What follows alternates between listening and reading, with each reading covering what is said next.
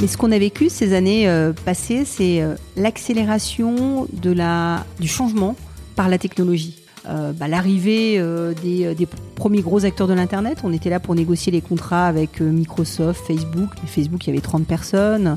Euh, on voyait arriver WhatsApp, euh, la concurrence de petites sociétés qui à un moment tu sais pas d'où elles viennent, mais ça y est elles t'ont pris tout ton marché. Et euh, à force de regarder ces modèles, je dis mais, moi aussi en fait je veux entreprendre. Et j'ai eu envie d'aventure. Et en fait c'est quand j'ai l'idée de faire ça en 2014-2015, il n'y a pas grand chose qui existe comme ça sur le marché. Hein. Se dire qu'on va inventer une nouvelle façon d'investir pour nos investisseurs. Et puis par la technologie, on va rendre tout ça le plus fluide possible puisque ça peut se faire à travers le mobile. C'est ce qui me fait plaisir au quotidien. J'ai la chance de rencontrer des gens incroyables au quotidien. Euh, moi, ce qui m'intéresse, c'est les, les expériences de vie, c'est les personnalités.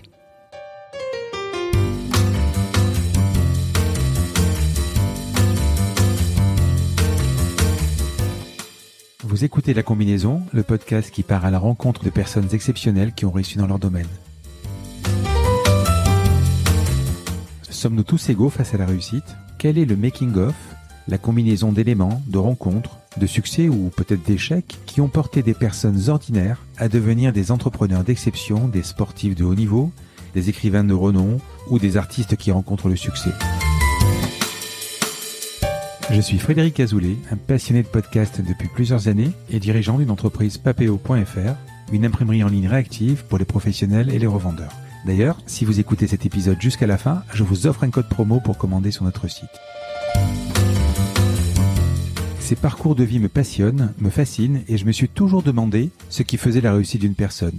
Je sillonne la France pour tenter de répondre à ces questions en rencontrant ces personnalités incroyables. Tous les 9 jours, je vous retrouve et je vous partage ces conversations passionnantes qui j'espère vous inspireront autant que moi. Bonne écoute Bonjour Stéphanie. Bonjour Frédéric. Alors tu es la CEO de OneDrack Time, une plateforme qui permet à des investisseurs privés d'avoir accès à un portfolio d'investissement dans lequel ils n'ont plus qu'à piocher. C'est à peu près ça? Alors c'est ça, à la, différence en fait que euh, c'est au fur et à mesure que les projets arrivent qu'ils peuvent se positionner, mmh. où ils peuvent aussi investir dans le fonds qui fait tous les projets. Et on s'adresse à des investisseurs privés, institutionnels, euh, donc on est assez large, et aussi des corporates. On va largement y revenir. Auparavant, tu es resté 13 ans chez Orange, à la direction, au placé. Tu as supervisé le rachat par Orange de Dailymotion. Ça aussi, on, va y revenir. Tu vas nous raconter ton parcours que j'ai jugé en préparant l'épisode vraiment passionnant. Et ensemble, on va tenter de comprendre la combinaison euh, qui t'a amené là où tu es. Peux-tu me parler de toi, Stéphanie? J'ai euh, un parcours euh, assez classique. Hein, tu vois, j'ai euh, commencé par euh, naître dans une petite ville de province et mes parents étaient euh, commerçants. Mmh. la petite ville de province, c'est Châtellerault dans la Vienne. Et quand j'étais enfant, je rêvais de, de m'échapper, je rêvais de voyager, je rêvais d'être au bord de mer, je rêvais de vivre dans la montagne. J'ai eu très vite les frisons roches et, et, à un moment, je pense que ça m'a imprimé pour me dire qu'il faudrait que j'habite à la montagne. Alors après, euh, j'ai fait euh, des études de management, mmh. euh, prépa à Bordeaux, école de commerce, et là j'ai commencé à me rapprocher des montagnes puisque j'ai choisi Grenoble école de management. Mmh. et ces années à Grenoble, ça m'a aussi donné le goût de l'innovation puisque c'était une école qui très tôt était positionnée sur tout ce qui était technologie et innovation et marketing international. Donc c'est un petit peu le creuset que j'ai eu. Et en fait, euh, et j'insiste sur cette dualité parce que tout au long de ma, vie jusqu'à maintenant, j'étais partagée entre le fait euh, d'adorer ce que je faisais euh, dans mes études, dans le travail, mais en même temps d'être passionnée de montagne, de nature, donc à me dire que l'endroit où j'allais vivre était pas forcément compatible avec une vie professionnelle classique.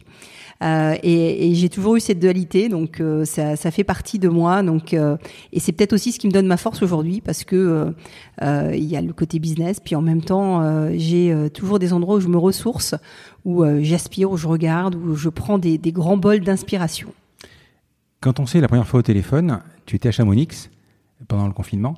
Tu, tu, as une attache toujours Tu as toujours euh, tu as une maison, quelque chose? Alors, j'ai euh, mon cœur à Chamonix. Euh, je suis à Chamonix. Moi, dis Chamonix, euh, mais voilà. je sais pas s'il faut dire on, dit, on dit plutôt Chamonix. Chamonix. Donc, je suis à Chamonix le plus souvent possible. Euh, quand je suis pas à Paris, Barcelone en voyage, mais généralement mes week-ends, mes vacances, et puis le Covid, ça m'a donné aussi l'occasion d'y d'y passer un maximum de temps. Euh, donc j'ai une vraie passion pour euh, pour la montagne, pour le ski, pour euh, les grands espaces.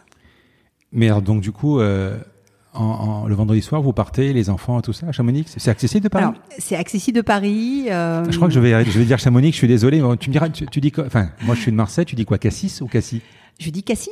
Ah, voilà, oui, il n'y a pas de règle, il n'y a pas de il y a règle pas en de fait. règle. Voilà. Euh, non, non, et j'ai pu le faire très tôt en fait chez Orange où euh, où j'ai un de mes un de mes patrons à l'époque qui avait compris euh, bien avant euh, euh, bien avant que ça soit euh, ce qu'on vit aujourd'hui euh, que le télétravail en fait ça permettait d'être efficace. Donc j'ai très tôt en fait pris des longs week-ends et pu travailler à distance quelques jours euh, dans le mois depuis Chamonix et d'autres endroits.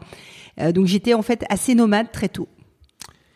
Quel genre d'enfance et, et, et d'enfant? Euh, écoute, Châtellerault, c'était. euh, alors, je sais pas si tu y es déjà allé. Non. Moi, quand je vais à Marseille, la, la Vienne, euh, c'est la Vienne c'est loin de Limoges? C'est pas très loin. C'est euh, une petite ville industrielle au milieu de la campagne, loin de la mer, loin de la montagne. Donc, j'ai un j'ai un souvenir d'enfance où euh, j'aspirais à m'évader et je lisais beaucoup et je m'évadais beaucoup. euh, avec des parents qui, euh, qui travaillaient beaucoup puisqu'ils étaient commerçants, ils avaient des, des euh, ils vendaient des vêtements, donc euh, euh, j'ai très vite vu cette vie euh, entrepreneuriale sans en avoir envie parce que je voyais que c'était quand même dur euh, le quotidien euh, et très très prenant et pas forcément euh, très rémunérateur. Donc ça c'était euh, ce qui m'a donné aussi envie d'étudier. Et ma maman euh, m'a toujours dit euh, ce que je peux faire de mieux pour toi, c'est de te donner une éducation. Euh, et, euh, et j'ai essayé d'étudier le plus possible et euh, pour pouvoir être libre, parce que finalement c'est aussi toujours ce qui m'a guidée, c'est que je me suis toujours dit qu'il fallait que tout au long de ma vie je sois indépendante et que je puisse garder le choix à un moment ou à un autre de décider de retourner dans les montagnes ou de faire quelque chose de, tal- de totalement différent ou de continuer la voie, la voie plus professionnelle, business, un peu classique. J'allais te poser la question de savoir si tu pensais déjà je- jeune ou euh, avant, avant, avant les études à l'entreprise. Mais je pense que tu as répondu. En fait, mais l'entreprise, pour toi, c'était quand même, à cette période-là, une, pas une contrainte, mais c'était des, euh, c'était euh, du temps passé, c'était dur, quoi. Ouais, c'est ce que je voyais de mes parents. Et, et, et très clairement, en faisant des études de commerce, en fait, aujourd'hui, tous les jeunes ont envie d'être entrepreneurs.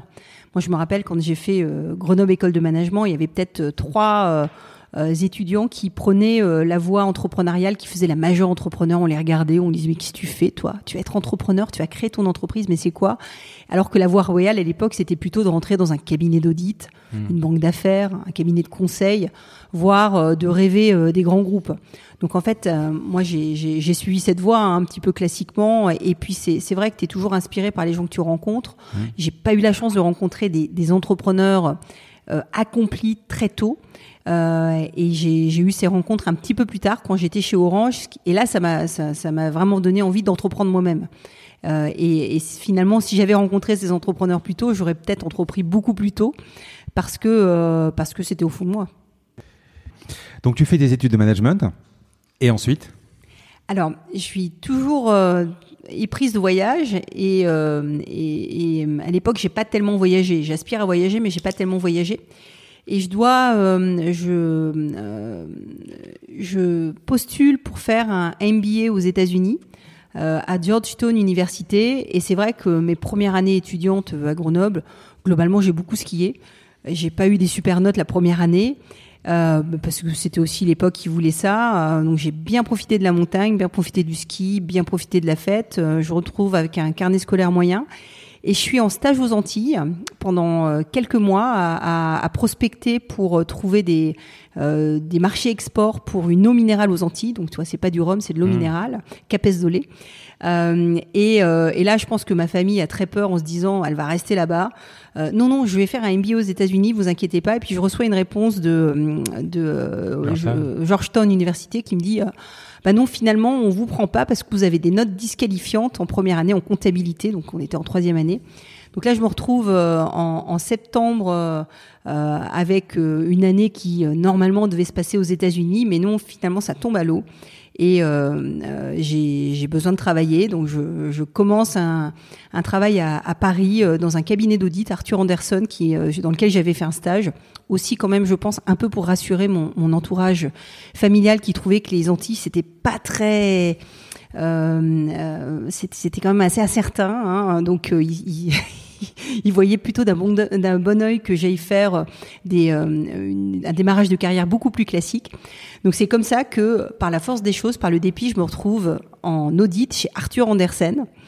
Euh, donc t'imagines l'hiver, euh, il fait froid, euh, t'as passé euh, six mois aux Antilles, c'était super beau et tu fais un choix de raison en te disant que c'est pas du tout raisonnable de démarrer une carrière euh, aux Antilles et qu'il vaut mieux euh, démarrer une carrière plus classique chez Arthur Anderson qui à l'époque était la référence. Et donc c'est comme ça que Mais tu répondais à, à l'envie de tes parents, tu répondais. Tu n'avais pas, t'avais pas cette, ce profil de j'ai une trajectoire et euh, tu savais pas où tu allais à l'époque? Alors, j'avais envie de faire quelque chose, mais euh, mais la réalité, c'est que trouver un boulot, c'était super dur. Je voulais faire du marketing international, donc moi, je Mhm. me voyais euh, passer ma vie à l'international euh, et voyager. J'étais vraiment très tournée vers ça, hein, toujours euh, cette soif de découverte. Et euh, et puis là, non, la raison euh, fait que euh, bah voilà, t'as as, besoin de, de subvenir à tes à tes besoins. Euh, ma maman euh, pouvait, euh, enfin, l'avait déjà fait suffisamment longtemps. euh, J'ai 22 ans, donc euh, bah, je prends le- le- l'entreprise qui m'avait fait une offre de travail. Donc, je suis ravie de démarrer en, en audit chez Arthur Andersen. J'ai passé deux années euh, à comprendre que quand on faisait un tableau de chiffres, 1 plus 1, ça devait faire 2. Euh, ça, ça, ça marque, hein, ça t'apprend à être rigoureux pendant tes années euh, de démarrage. Mais j'aspirais à autre chose. Et, euh, et à l'époque, je faisais beaucoup de voiles. Et c'est comme ça que je me retrouve euh, à un moment euh, au culot. Je vais voir un des associés de de- d'Arthur Anderson et je lui dis euh, voilà, j'ai vu que tu, tu allais parrainer avec Arthur Anderson un défi qui se préparait pour la Coupe de l'América. J'ai envie d'accompagner ce projet. Euh, il me dit mais cherche quelqu'un de plus, beaucoup plus âgé, expérimenté pour le faire. Je dis oui, mais moi j'ai envie. Donc et c'est comme ça que je me suis retrouvée euh, à transitionner, on va dire, euh, du monde de l'audit au monde du conseil et à faire quelques années de conseil euh, chez Andersen. Et puis à un moment, euh, je pars en break sabbatique faire de la voile. Euh, donc je pars quelques mois à faire de la voile et là je reviens et c'est euh, la pleine folie d'internet. Moi je suis encore un peu trop dans le conseil en organisation et je vais voir mes associés, je leur dis bon bah voilà, maintenant c'est fini, je veux plus faire de mission d'organisation, je veux travailler sur internet. Et là on est en 2000, donc c'est le plein moment du Chez boom Andersen Internet. toujours, hein Chez Andersen. Et c'est comme ça que euh, enfin j'arrive à faire euh, à faire ce qui euh, ce à quoi j'aspirais sans le savoir. Hein. Tu sais, c'est très difficile au début. 1900, C'est quoi 1900 C'est 2000. C'est ouais, c'est les- c'est la, la bulle des années 2000. euh, euh, c'est le moment où on a tout. euh, dès que tu as un, un point com, euh, tu fais x100 en valo, même si tu sais pas ce que tu fais. Mais et, euh, et c'est à ce moment-là que j'ai commencé à, à toucher du doigt le monde de l'entrepreneuriat des startups. Euh, et puis euh, donc tu vois, il m'a fallu quelques années euh, où en fait. euh, euh, j'étais euh, partagée entre euh, ce que j'avais envie de faire, ce que je devais faire, euh, ce que je pouvais faire aussi, parce que très, euh, enfin là encore, hein, trouver un job au début quand tu es jeune débutant, euh, c'est pas forcément très évident, surtout dans des années où euh, il y a des, situations économiques qui sont moins favorables que d'autres. Et, je pense que j'ai vraiment trouvé ma voie à partir de ce moment-là.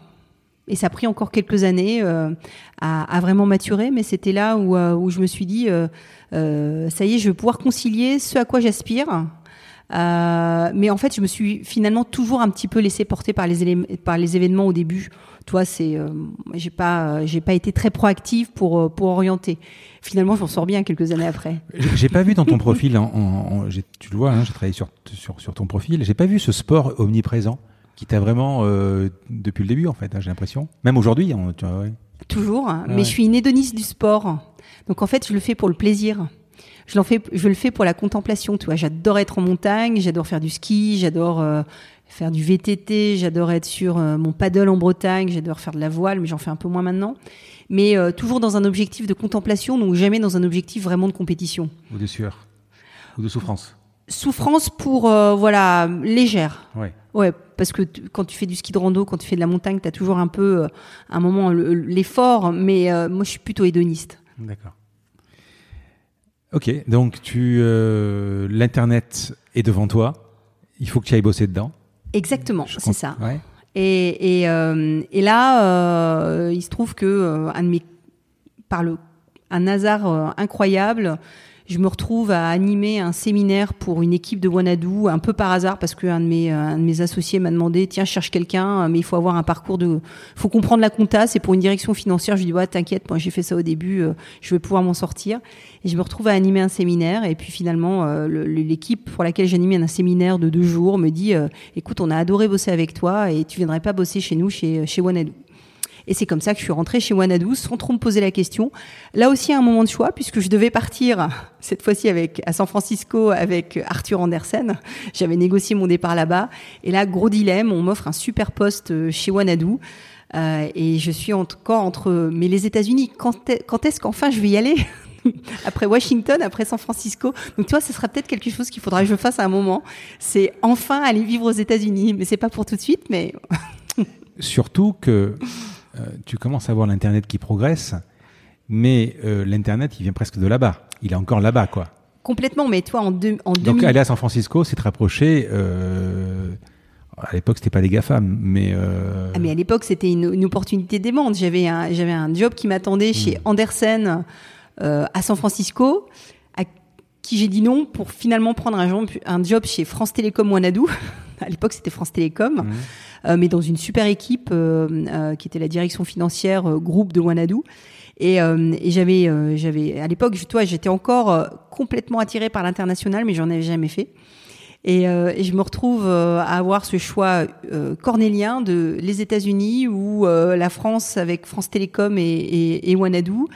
Et dans la discussion pour rentrer chez Wanadu, euh, euh, mon patron de l'époque me, propose d'aller passer du temps euh, en Espagne, en Angleterre, euh, aux Pays-Bas pour faire des missions pour Wanadu. Donc je me dis, bah, finalement, ça va être le bon moyen de commencer.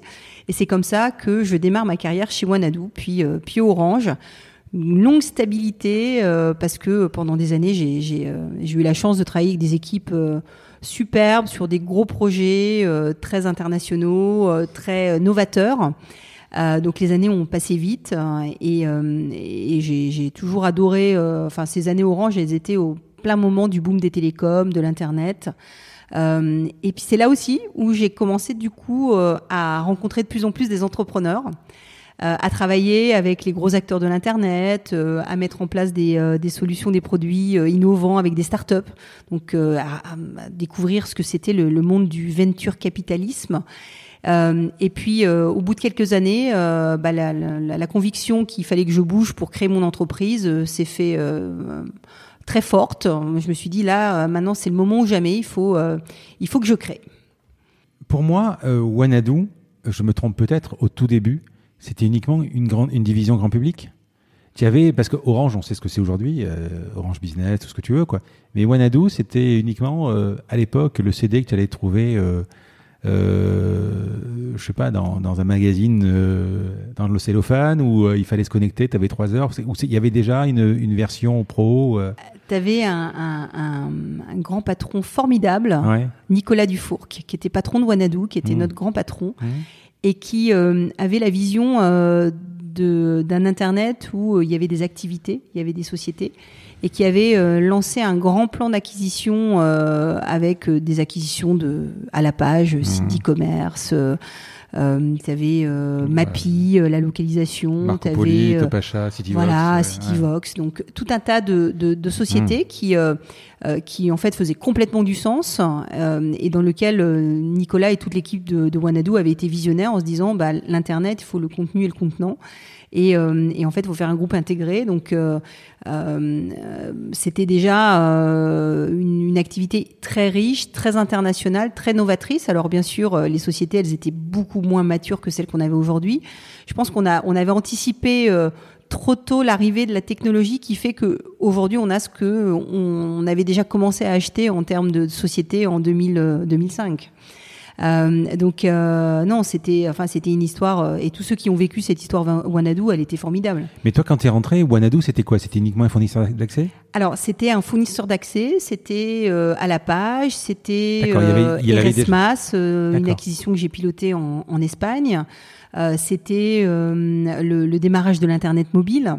Euh, donc euh, non, non, c'était... Le WAP ou, euh, GPRS, non Alors, le WAP, le GPRS, c'était l'arrivée de la 4G avec les usages qu'il fallait faire, c'était l'arrivée de la photo, de l'image, 3G. 3G. 4G, oui, la 3G et puis la 4G assez vite, mais tu, dans les laboratoires, on parlait déjà de la 4G en 2002-2003, on avait à peine lancé la 3G que les, les équipes de, R&D travaillaient sur la 4G. Hein. Hmm. Donc tu as toujours 10 ans d'avance sur un réseau quand tu es chez un opérateur. Oui, oui. Et, c'était quoi ton poste Alors, mon poste, en fait, c'était. Il a dû évoluer, j'imagine. Il a pas mal évolué, mais ça a été euh, de piloter euh, euh, des, des, acquisitions en Espagne, aux Pays-Bas et des rapprochements entre Orange et Wanadu. Hmm. Donc, toujours un petit volet organisationnel. Puis après, j'ai voulu passer côté marketing, donc de lancer des, les premiers services Internet mobile. Euh, puis euh, euh, on a créé la, la, la, une division dédiée au digital et aux toutes les initiatives de diversification pour Orange, dans lequel j'avais le, rôle marketing business développement. Puis j'ai pris la responsabilité de cette division. Hein. toute l'équipe Wanadoo, bah, on les retrouve maintenant à la BPI. Hein. Tu as, Paul-François Fournier avec qui j'ai travaillé pendant de nombreuses années, qui est le patron de l'innovation à la BPI. Tu as Nicolas Dufour, tu as toute cette, cette génération de, euh, de patrons qui ont fait l'internet en France, qui sont partis aujourd'hui dans des entreprises plus publiques, ou sont même devenus entrepreneurs. Il y en a mmh. quelques-uns aussi. et c'est vrai que ces années, elles ont été marquées par euh, bah, l'arrivée euh, des, des, premiers gros acteurs de l'internet. On était là pour négocier les contrats avec euh, Microsoft, Facebook. Mais Facebook, il y avait 30 personnes. on voyait arriver WhatsApp. On voyait et en fait, les opérateurs ont, ont connu très vite la concurrence des gros acteurs de l'internet, la concurrence de petites sociétés qui, à un moment, tu sais pas d'où elles viennent, mais ça y est, elles t'ont pris tout ton marché. et c'est vrai que euh, moi, à l'époque, je commençais à travailler avec des entrepreneurs. J'étais beaucoup en Israël, beaucoup aux États-Unis. Et euh, à force de regarder ces modèles, à force d'être au board avec des ventures capitalistes, à un moment, je me suis dit, mais, mais moi aussi, en fait, je veux entreprendre. Enfin, c'est sympa d'être dans un, chez un corpo. C'est super, euh, ok, c'est facile, c'est RATP, RATP hein, comme je dis souvent, reste assis, t'es payé, quoi qu'il arrive, ça va bien se passer. Et j'ai eu envie d'aventure. Et en fait, c'est, euh, j'ai envie de créer moi-même. Et c'est comme ça que, euh, un moment, euh, je regardais Benoît Grossman et, Philippe Colombel, avec qui j'étais tous les mois au bord de Dailymotion. Je regardais les fondateurs, enfin les fondateurs, les gestionnaires de Dailymotion, puisqu'à l'époque les fondateurs étaient, étaient plus aux manettes. Et je me suis dit, mais moi aussi, je veux entreprendre. Donc, qu'est-ce que je fais pour entreprendre et comment, comment j'y arrive? On va arriver sur, ton entreprise à toi. Mais juste avant, je voudrais comprendre, c'est quoi cette volonté? Donc 2000, on est en, effectivement en pleine bulle Internet, même un peu avant. Euh, pour moi, je pensais qu'à l'époque, euh, avant, avant 2000 ou même en 2000, c'était euh, Wanadu, c'était, j'insiste, hein, c'était l'accès en fait. Et pourquoi cette volonté de faire des, acquisitions, euh, d'aller partout en fait? Parce qu'on sent que, alors sans jeu de mots, hein, la toile, il faut vraiment tisser une toile pour pouvoir être un, un, acteur important. Parce que les Facebook, tu dis 30 personnes, mais Facebook, c'était 30 personnes sur un réseau social.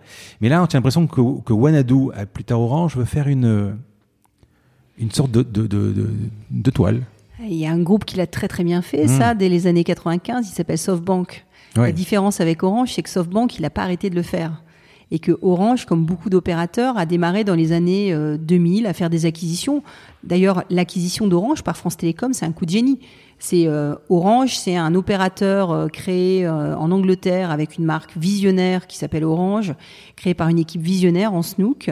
Et France Télécom, sous l'égide de Michel Bon, décide de faire cette acquisition qui a transformé le groupe Orange.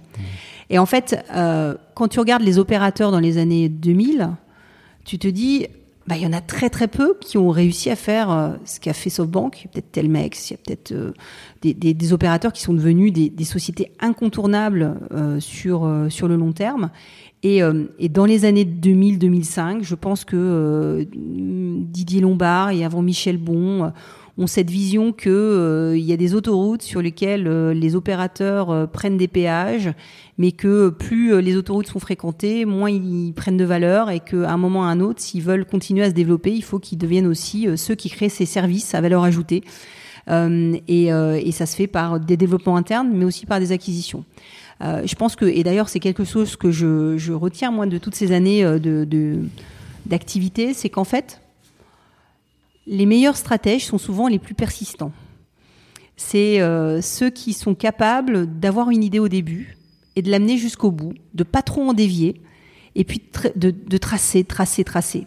SoftBank. SoftBank, 95, commence à faire des prises de participation. Aujourd'hui, SoftBank, on parle plus du tout de l'activité euh, d'opérateur au Japon, on parle de SoftBank, le plus grand fonds d'investissement et euh, détenteur d'actifs Internet dans le monde. Voilà. Mais ils ont été un coup de milliard en plus, vraiment un coup de milliard. Et ils ont été consistants, consistants euh, à continuellement faire ça et à faire ces prises de participation. Et je pense qu'à l'époque, un Orange, comme plein d'autres opérateurs, ils ont regardé ce que faisait, ce qui se faisait à l'international par des AT&T et autres. Ils se sont dit on va faire pareil, on va faire des prises de participation, on va faire des acquisitions de sociétés de services. Parce que le fait d'être l'opérateur historique, France Télécom, c'est pas suffisant en fait ça donne une légitimité, ça donne euh, des abonnés, ça donne euh, pour, mais c'est pas suffisant quoi. Mais ce qu'on a vécu ces années mmh. euh, passées, c'est l'accélération de la du changement mmh. par la technologie. Toi, je te disais au début, on avait toujours un coup d'avance avec les, les la R&D chez les opérateurs de 10 ans. Mais au départ, quand tu pensais à un nouveau réseau, tu savais pas ce que tu allais mettre comme service dessus. En fait, aujourd'hui, on se rend compte que ça y est, on a, on est, on est à pleine capacité de la 4G. Quand la 4G a été lancée, on s'est tous dit, mais on va jamais trouver les services qui vont consommer euh, toute la bande passante qu'on peut avoir maintenant avec la 4G. Et donc, tu as toujours euh, un besoin, un temps d'anticipation, mais sauf qu'avec l'accélération des technologies, ça va tellement plus vite que même les entreprises, elles ont un rythme où elles doivent aller beaucoup plus vite. Et c'est pour ça qu'aujourd'hui, l'innovation, elle se fait dans des startups, parce qu'elles sont tellement plus agiles et rapides que des grands groupes. Et, euh, et c'est vrai que moi, quand j'étais chez Orange, à un moment, euh, je me disais, mais on, on a, euh, on a une vision qui est, on a une super bonne stratégie, mais on n'arrive pas à exécuter vite. Parce que parce qu'il y avait le, le, la latence inhérente à un grand groupe. Et c'est ce que j'ai eu envie de, de, de, découvrir en créant ma propre entreprise, en me disant, bah là, je vais avoir la capacité à imposer le rythme que je mmh. veux donc finalement, ton job, euh, jusqu'à ce que tu quittes, c'était quoi? C'est donc tu pilotais des acquisitions essentiellement? Alors j'étais euh, j'étais euh, patron d'une business unit dédiée aux activités digitales. C'était mon dernier poste dans mmh. lequel il y avait à peu près 250 collaborateurs, 1000 avec les filiales, donc un très gros PNL à l'échelle d'Orange, des filiales, donc des responsabilités de, de, de direction générale. Euh, dans plusieurs, enfin pour plusieurs pôles d'activité. Il y avait aussi des prises de participation et des acquisitions comme Dailymotion. Euh, il y avait euh, l'opération de plateformes de services, euh, les portails, services de mail pour le groupe, des partenariats avec de gros acteurs de l'internet. Donc en fait, à l'échelle d'Orange, c'était tout petit. Mais en matière d'expérience digitale, véritablement, c'était assez assez riche. Et parce que parce que un PNL de 250 millions avant de trouver une entreprise tech qui fait 250 millions, tu, tu, attends un petit peu de temps. Hein. Mmh. Et là, c'était un vrai PNL euh, avec une vraie responsabilité dessus. Donc ça, ça a été très formateur. Euh, et puis à un moment, euh, voilà, je me suis dit, mais, mais moi, j'ai envie d'être de l'autre côté. J'ai envie d'être celle qui crée. Une seconde encore, on va y arriver. Juste, je voudrais qu'on fasse un focus sur Dailymotion parce que à l'époque, j'ai bien suivi l'histoire. Et donc, si tu veux, donc on va le rappeler, sauf erreur, 2011, mm-hmm. euh, euh, Orange rachète mm-hmm. Dailymotion, qui, pour l'époque, c'était l'alternative à, à, YouTube, plus ou moins. Oui, alors quand on l'a, quand on a fait euh, l'acquisition, c'était la pépite française en tout cas. Ouais, oui, ouais. c'était c'était une très jolie pépite mmh. française. C'était mmh. quand on a fait l'acquisition de Dailymotion, la vision qu'on avait, c'était que on pouvait refaire sur la vidéo ce qui avait été fait sur la musique avec Deezer. Mmh. Donc Deezer, service de musique. du jour au lendemain, on, fait une offre de service mobile intégrant l'option Deezer. Ça y est, Deezer passe de 2500 euh, abonnés à 2,5 millions payants euh, et on a en plus une capacité à offrir des services qui retiennent euh, les, abonnés Orange parce que une fois que tu as pris et que tu as fait toutes tes playlists sur Deezer, hein, tu vas pas changer d'opérateur, surtout si tu l'as dans ton abonnement. Donc c'était ça la réflexion qu'on avait sur Deezer et on se dit bah sur Dailymotion, il y a la capacité à faire la même chose cette fois-ci sur les services vidéo. Et ça tombe bien, il y a un acteur aux États-Unis, il s'appelle Netflix, et il commence à prendre de plus en plus de, place et devenir euh, finalement le, nouvel opérateur de télé, de services de contenu aux États-Unis. Donc euh, à nous, euh, bah, à nous d'anticiper ça. Et puis si on pouvait trouver un acteur, et peut-être que c'est Dailymotion, qui nous permet de faire une offre de, de, de VOD, de TV à la demande, eh bien, ça serait super et on pourrait proposer ça aux abonnés d'Orange. Donc ça, c'était la, logique derrière la prise de participation et le rachat de Dailymotion. Et puis après, on s'est heurté un peu à l'inertie interne qui fait que euh, je crois qu'à l'époque, le, management n'était pas forcément acculturé ce que ça veut dire. L'inertie d'Orange ou l'inertie D'Orange, d'Orange. D'accord, ok. Parce que Dailymotion, c'était quoi une start-up Alors c'était une grosse start-up hein, qui faisait une trentaine de millions d'euros de chiffre d'affaires, donc c'était déjà gros. Hein. C'était euh, c'était une très jolie start-up qui avait été euh, bien financée par pour l'époque par Partech et Idinvest, mmh. mais bien sûr pour être dans la course des contenus au niveau international, bah, il fallait il fallait doper le financement. Euh, d'où l'arrivée d'Orange. Sauf que euh, à l'époque, on, on, avait, euh, je pense que le management qui, qui, qui, avait la responsabilité au-dessus de moi de, de du projet. Hein, j'avais un, j'avais un boss qui était visionnaire et puis il a été remplacé par un boss qui l'était moins euh, et qui n'avait pas, euh, et là je suis pas très politiquement correct, qui n'avait pas compris que quand on faisait une prise de participation dans une start-up, il fallait lui donner les moyens de se développer. Et c'était pas simplement attendre que maintenant, ça y est, ça redonne le, les fruits, qu'il y avait encore beaucoup d'investissements à faire. Et donc à un moment, quand on a vu qu'on n'arrivait pas à motiver en interne, et c'était avec le patron du MNE d'Orange, la, euh, la, dotation d'un budget très conséquent pour faire euh, l'offre de S-Vote qu'on avait en tête au moment de l'acquisition, euh, on s'est dit bon bah là on va on va fracasser la société si on fait rien. Donc il faut qu'on aille trouver un autre partenaire qui fera que s'il est attiré par Dailymotion montrera que l'actif a vraiment de la valeur et ça redonnera l'actif en interne. C'est souvent ce qui se passe hein, dans les grands groupes quand tu fais des acquisitions. C'est quand tu es en externe, c'est magnifique. Et puis quand on fait l'acquisition en interne, on se, on se heurte à euh, des euh, problématiques d'organisation parce que euh, les, les, les, collaborateurs historiques comprennent pas forcément que une nouvelle équipe, souvent mieux payée qu'eux parce que incentivée selon des règles entrepreneuriales, arrivent et euh, prennent une partie des activités. Donc toi, c'est des mécaniques en fait euh, quand on fait une, une, acquisition dans un grand groupe, il faut avoir la capacité aussi à, euh, intégrer ce qui va se passer derrière au niveau managérial humain sur l'acquisition. Et c'est pour ça qu'il y a plein d'acquisitions par les grands groupes qui, qui, qui n'arrivent pas à aller jusqu'au bout parce que c'est un choc de culture.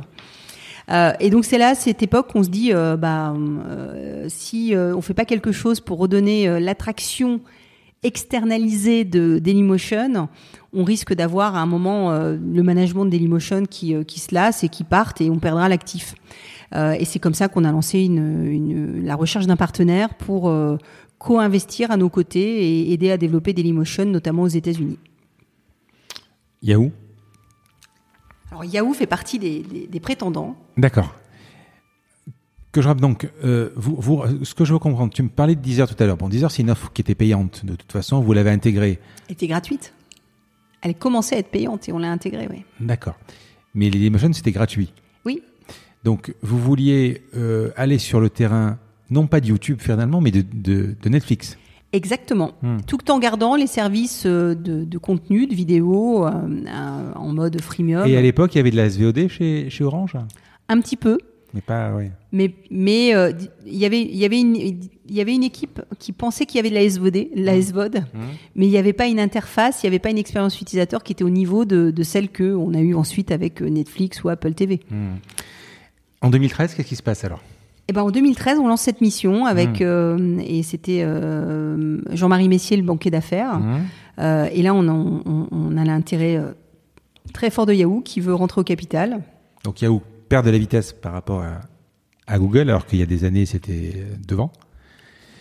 C'est Oui, mais il y a un nouveau management. Il y a Marissa Meyer. Il y a, il y a une histoire à l'époque sur Yahoo qui est plutôt sexy. Hein. Donc, euh, Marissa Meyer, euh, oui, amené, elle venait d'arriver. il, y avait, euh, il y avait des, des, board members super bons, une super bonne équipe. Donc en 2000, en 2011-12, les jeux sont pas encore faits sur Yahoo. Hein. Donc vous vous dites si Yahoo reprend les 75% du capital, ils vont le développer aux États-Unis, ce qu'il faudra faire, et nous on garde 25% et on peut exploser la boîte quoi. C'était l'option, ouais. Hmm. Et avec une offre qui était euh, très attractive de la part de, de Yahoo. Euh, et voilà, et, et, euh, et on a le ministre de, du numérique de l'époque, hein, c'était, enfin, en, l'occurrence, du redressement collectif, hein, je crois que c'était ça, productif, pardon, excuse-moi, du redressement productif. Moscovici ou, ou Non, c'était Arnaud Montebourg. Arnaud Montebourg. De toute façon, c'était les deux qui ont été. Exactement. C'était Arnaud Montebourg qui euh, très bien, très très qui se fend d'un message dans la presse pour expliquer que euh, la fusion entre Yahoo et Dailymotion ne peut être qu'une fusion d'ego, euh, donc à égalité. Et, et, in fine, il provoque la rupture du deal avec une, une réunion un peu étonnante qui se passe avec le numéro 2 de, de, de, de Dailymotion le numéro pardon 2 de Yahoo et puis les équipes de Dailymotion et euh, pour finalement euh, avoir un, je dirais une euh, on, parlait pas encore à l'époque de de contrôle des investissements étrangers. Mais c'était ça en hein, fait. Mais c'était ça. Hmm. Et, et, et, sur a priori une thématique qui n'était pas la bonne puisqu'il n'y avait rien de stratégique sur Dailymotion à l'époque c'était euh, c'était un média certes, mais c'était pas un média stratégique. Euh, alors qu'aujourd'hui, euh, bah voilà, ça t'arrive sur une société dans le domaine de la cybersécurité ou de, savoir-faire rare, c'est quelque chose que tu peux entendre. mais là, en l'occurrence, le deal s'arrête. Et Je crois que même, j'ai lu Stéphane Richard, donc l'ancien patron d'Orange, tente d'aller rencontrer Marissa Meyer ça se fait pas en fait, ça se fait même pas quoi. Il y a une fin de non-recevoir après. Il y, a même, euh, on a même évité de justesse euh, la plainte euh, du board de, de, Yahoo qui voulait porter plainte pour diffamation parce que je crois que dans la dans la discussion il y avait eu un, un, mot malheureux d'Arnaud Montebourg sur la fragilité de, de, Yahoo qui n'avait pas du tout plu aux, administrateurs de Yahoo. Voilà, donc ça, ça monte très fort, mais je pense que ça fait prendre aussi conscience que euh, et c'est exactement ce qu'on est en train de faire aujourd'hui avec Choose France, qu'en fait, euh, si on veut pouvoir devenir une terre de start-up, une terre de développement numérique, il faut qu'on soit attractif à l'international et que le rachat de société ou l'attraction que des fonds internationaux peuvent avoir pour nos sociétés, bah, c'est un signe de succès. Donc, euh, et je crois que l'affaire Dailymotion, puisqu'à l'époque c'était l'affaire Dailymotion, oui, a, fait euh, énormément de bien euh, à la prise de conscience de euh, la capacité qu'on avait en France de créer des vraies entreprises qui vont créer de la valeur, qui vont créer des emplois, qui vont créer une suprématie numérique à un moment. et qu'on pouvait, bah, on pouvait en faire un objet politique. Et je pense que ça a été fait admirablement ces dernières années. J'allais te poser la question de savoir si c'était une ingérence de l'État. Oui, c'est une ingérence de l'État clairement. maintenant, ce que tu me dis, c'est que si on veut aujourd'hui se développer à l'international, pouvoir s'installer aux États-Unis avec des boîtes françaises comme Canton Square ou ce que tu veux, qui peuvent développer, des boîtes françaises qui peuvent développer un marché là-bas, il faut accepter aussi qu'elles viennent chez nous, qu'elles nous rachètent éventuellement, comme nous on peut racheter là-bas. Il faut qu'il y ait un moment une sorte de, pacte mutuel si c'est pas stratégique. Parce qu'effectivement, tu as raison, euh, Dailymotion, c'est pas euh, la cybersécurité, quoi. Alors, et même la cybersécurité, je pense qu'on a l'exemple israélien où euh, il y a plein de sociétés israéliennes qui, in fine, vont au Nasdaq, sont des capitaux américains. De toute façon, on ne sait jamais véritablement qui est derrière. Hein. Mmh. Donc, le, on est, euh, quand on veut réussir dans la tech, on est sur un jeu international, donc il faut en accepter les règles du jeu. Euh, et c'est vrai que aujourd'hui, euh, bah, on, on est euh, déjà le, la, première clé de succès pour des entrepreneurs de réussir à l'international, c'est souvent d'aller eux-mêmes s'installer à l'international. Hein. Tu citais euh, Compton Square, mais Jonathan Cherky est parti très tôt euh, à New York. Les fondateurs de Jelly Smack, qu'on a la chance d'accompagner depuis le tout début, dès 2017, ils étaient ils étaient à New York. donc c'est avant tout c'est un état d'esprit. Et puis après, une fois qu'on est de l'autre côté de l'Atlantique ou en Asie, on attire des capitaux et puis on, on, peut commencer à avoir des partenaires qui vont compléter euh, ce que tu peux faire en interne. 2013, donc, euh, euh, ça, J'ai l'im- j'ai l'impression de faire un, un, un, C'est ça, un un- un- tour ar- archéologique. Tu sais, les, années, les années passent et, et là je me dis oh là là, 2013, mais c'est encore très loin. T'inquiète pas, il reste deux questions. Tu après on est sur, on est sur One Rack Time. Euh, Non non, mais ça me pa- ça me paraît loin, toi. C'est alors, je- on, on- si tu veux, euh, on va terminer sur ça. Tu sais, de- depuis, j'ai l'impression que 15 vies sont écoulées. De toute façon, je vais te dire déjà, euh, moi, avant le Covid, tu as l'impression déjà que c'est 15 vies euh, d'avant. Alors, je ne parle pas pour la liberté, parce que tout ce qu'on entend, etc. Mais au niveau du business, on n'a pas retrouvé le, volume d'affaires qu'on avait avant le, avant le, avant Covid. Tu as l'impression que c'était il y a si longtemps. Quoi. Euh, ouais. on va terminer sur ça. Euh, je voudrais juste que tu m'expliques pourquoi tu es parti, après on va le voir. Avec du recul, qu'est-ce que tu as appris chez Orange? Euh, Est-ce que et comment tu as côtoyé ce, ce, ce- cet écosystème startup depuis Orange Puisque ça t'a- Ouais. donné envie, et d'un, de monter une boîte, et de deux, euh, de monter une boîte dans ce domaine. Donc, on, on va juste finaliser euh, la fin d'Orange. Euh, donc, cette affaire Dailymotion, comme tu dis, se passe. Et ensuite, euh, tu vas quitter donc en 2014. Mais juste avant ça, qu'est-ce qui se passe? Qu'est-ce que tu fais? Tu fais le tour? Tu penses que tu as fait le tour ou, euh? Alors, j'ai pas fait le tour, mais j'ai plus envie. Donc ça, c'est euh, Qu'est-ce qui a déclenché ça? c'est certainement euh, le nombre d'années. Toi, Tu dis, oh là là, mais 13 ans, ça a passé super vite, j'ai adoré. Mais c'est quoi la suite? Bon, la suite, c'est d'aller au COMEX, c'est d'aller au COMEX dans une autre entreprise. Euh, en fait, je, je voyais ça comme euh, euh, très contraignant.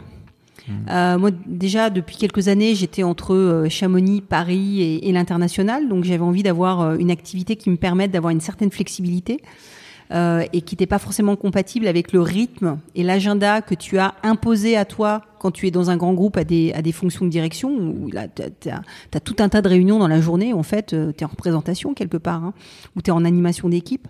Donc j'avais ce, ce côté euh, où euh, la, euh, la contrainte du, de la carrière dans un grand groupe ne m'attirait plus. Euh, plus des, des rôles modèles que je commençais à avoir d'entrepreneurs parce que j'allais beaucoup en Israël. Euh, C'était un moment où on avait pas mal de projets entre Orange euh, et puis des sociétés israéliennes. Donc j'ai eu la chance de découvrir Israël. Là, c'était un choc pour moi. Je me suis dit, mais c'est c'est fantastique. C'est qu'en fait, on peut entreprendre depuis Israël, qui est un tout petit pays, et devenir un acteur international. Mais pourquoi on n'a pas la Startup Nation en France? Et, euh, et d'ailleurs, qu'est-ce que je pourrais faire pour contribuer à ça depuis la France?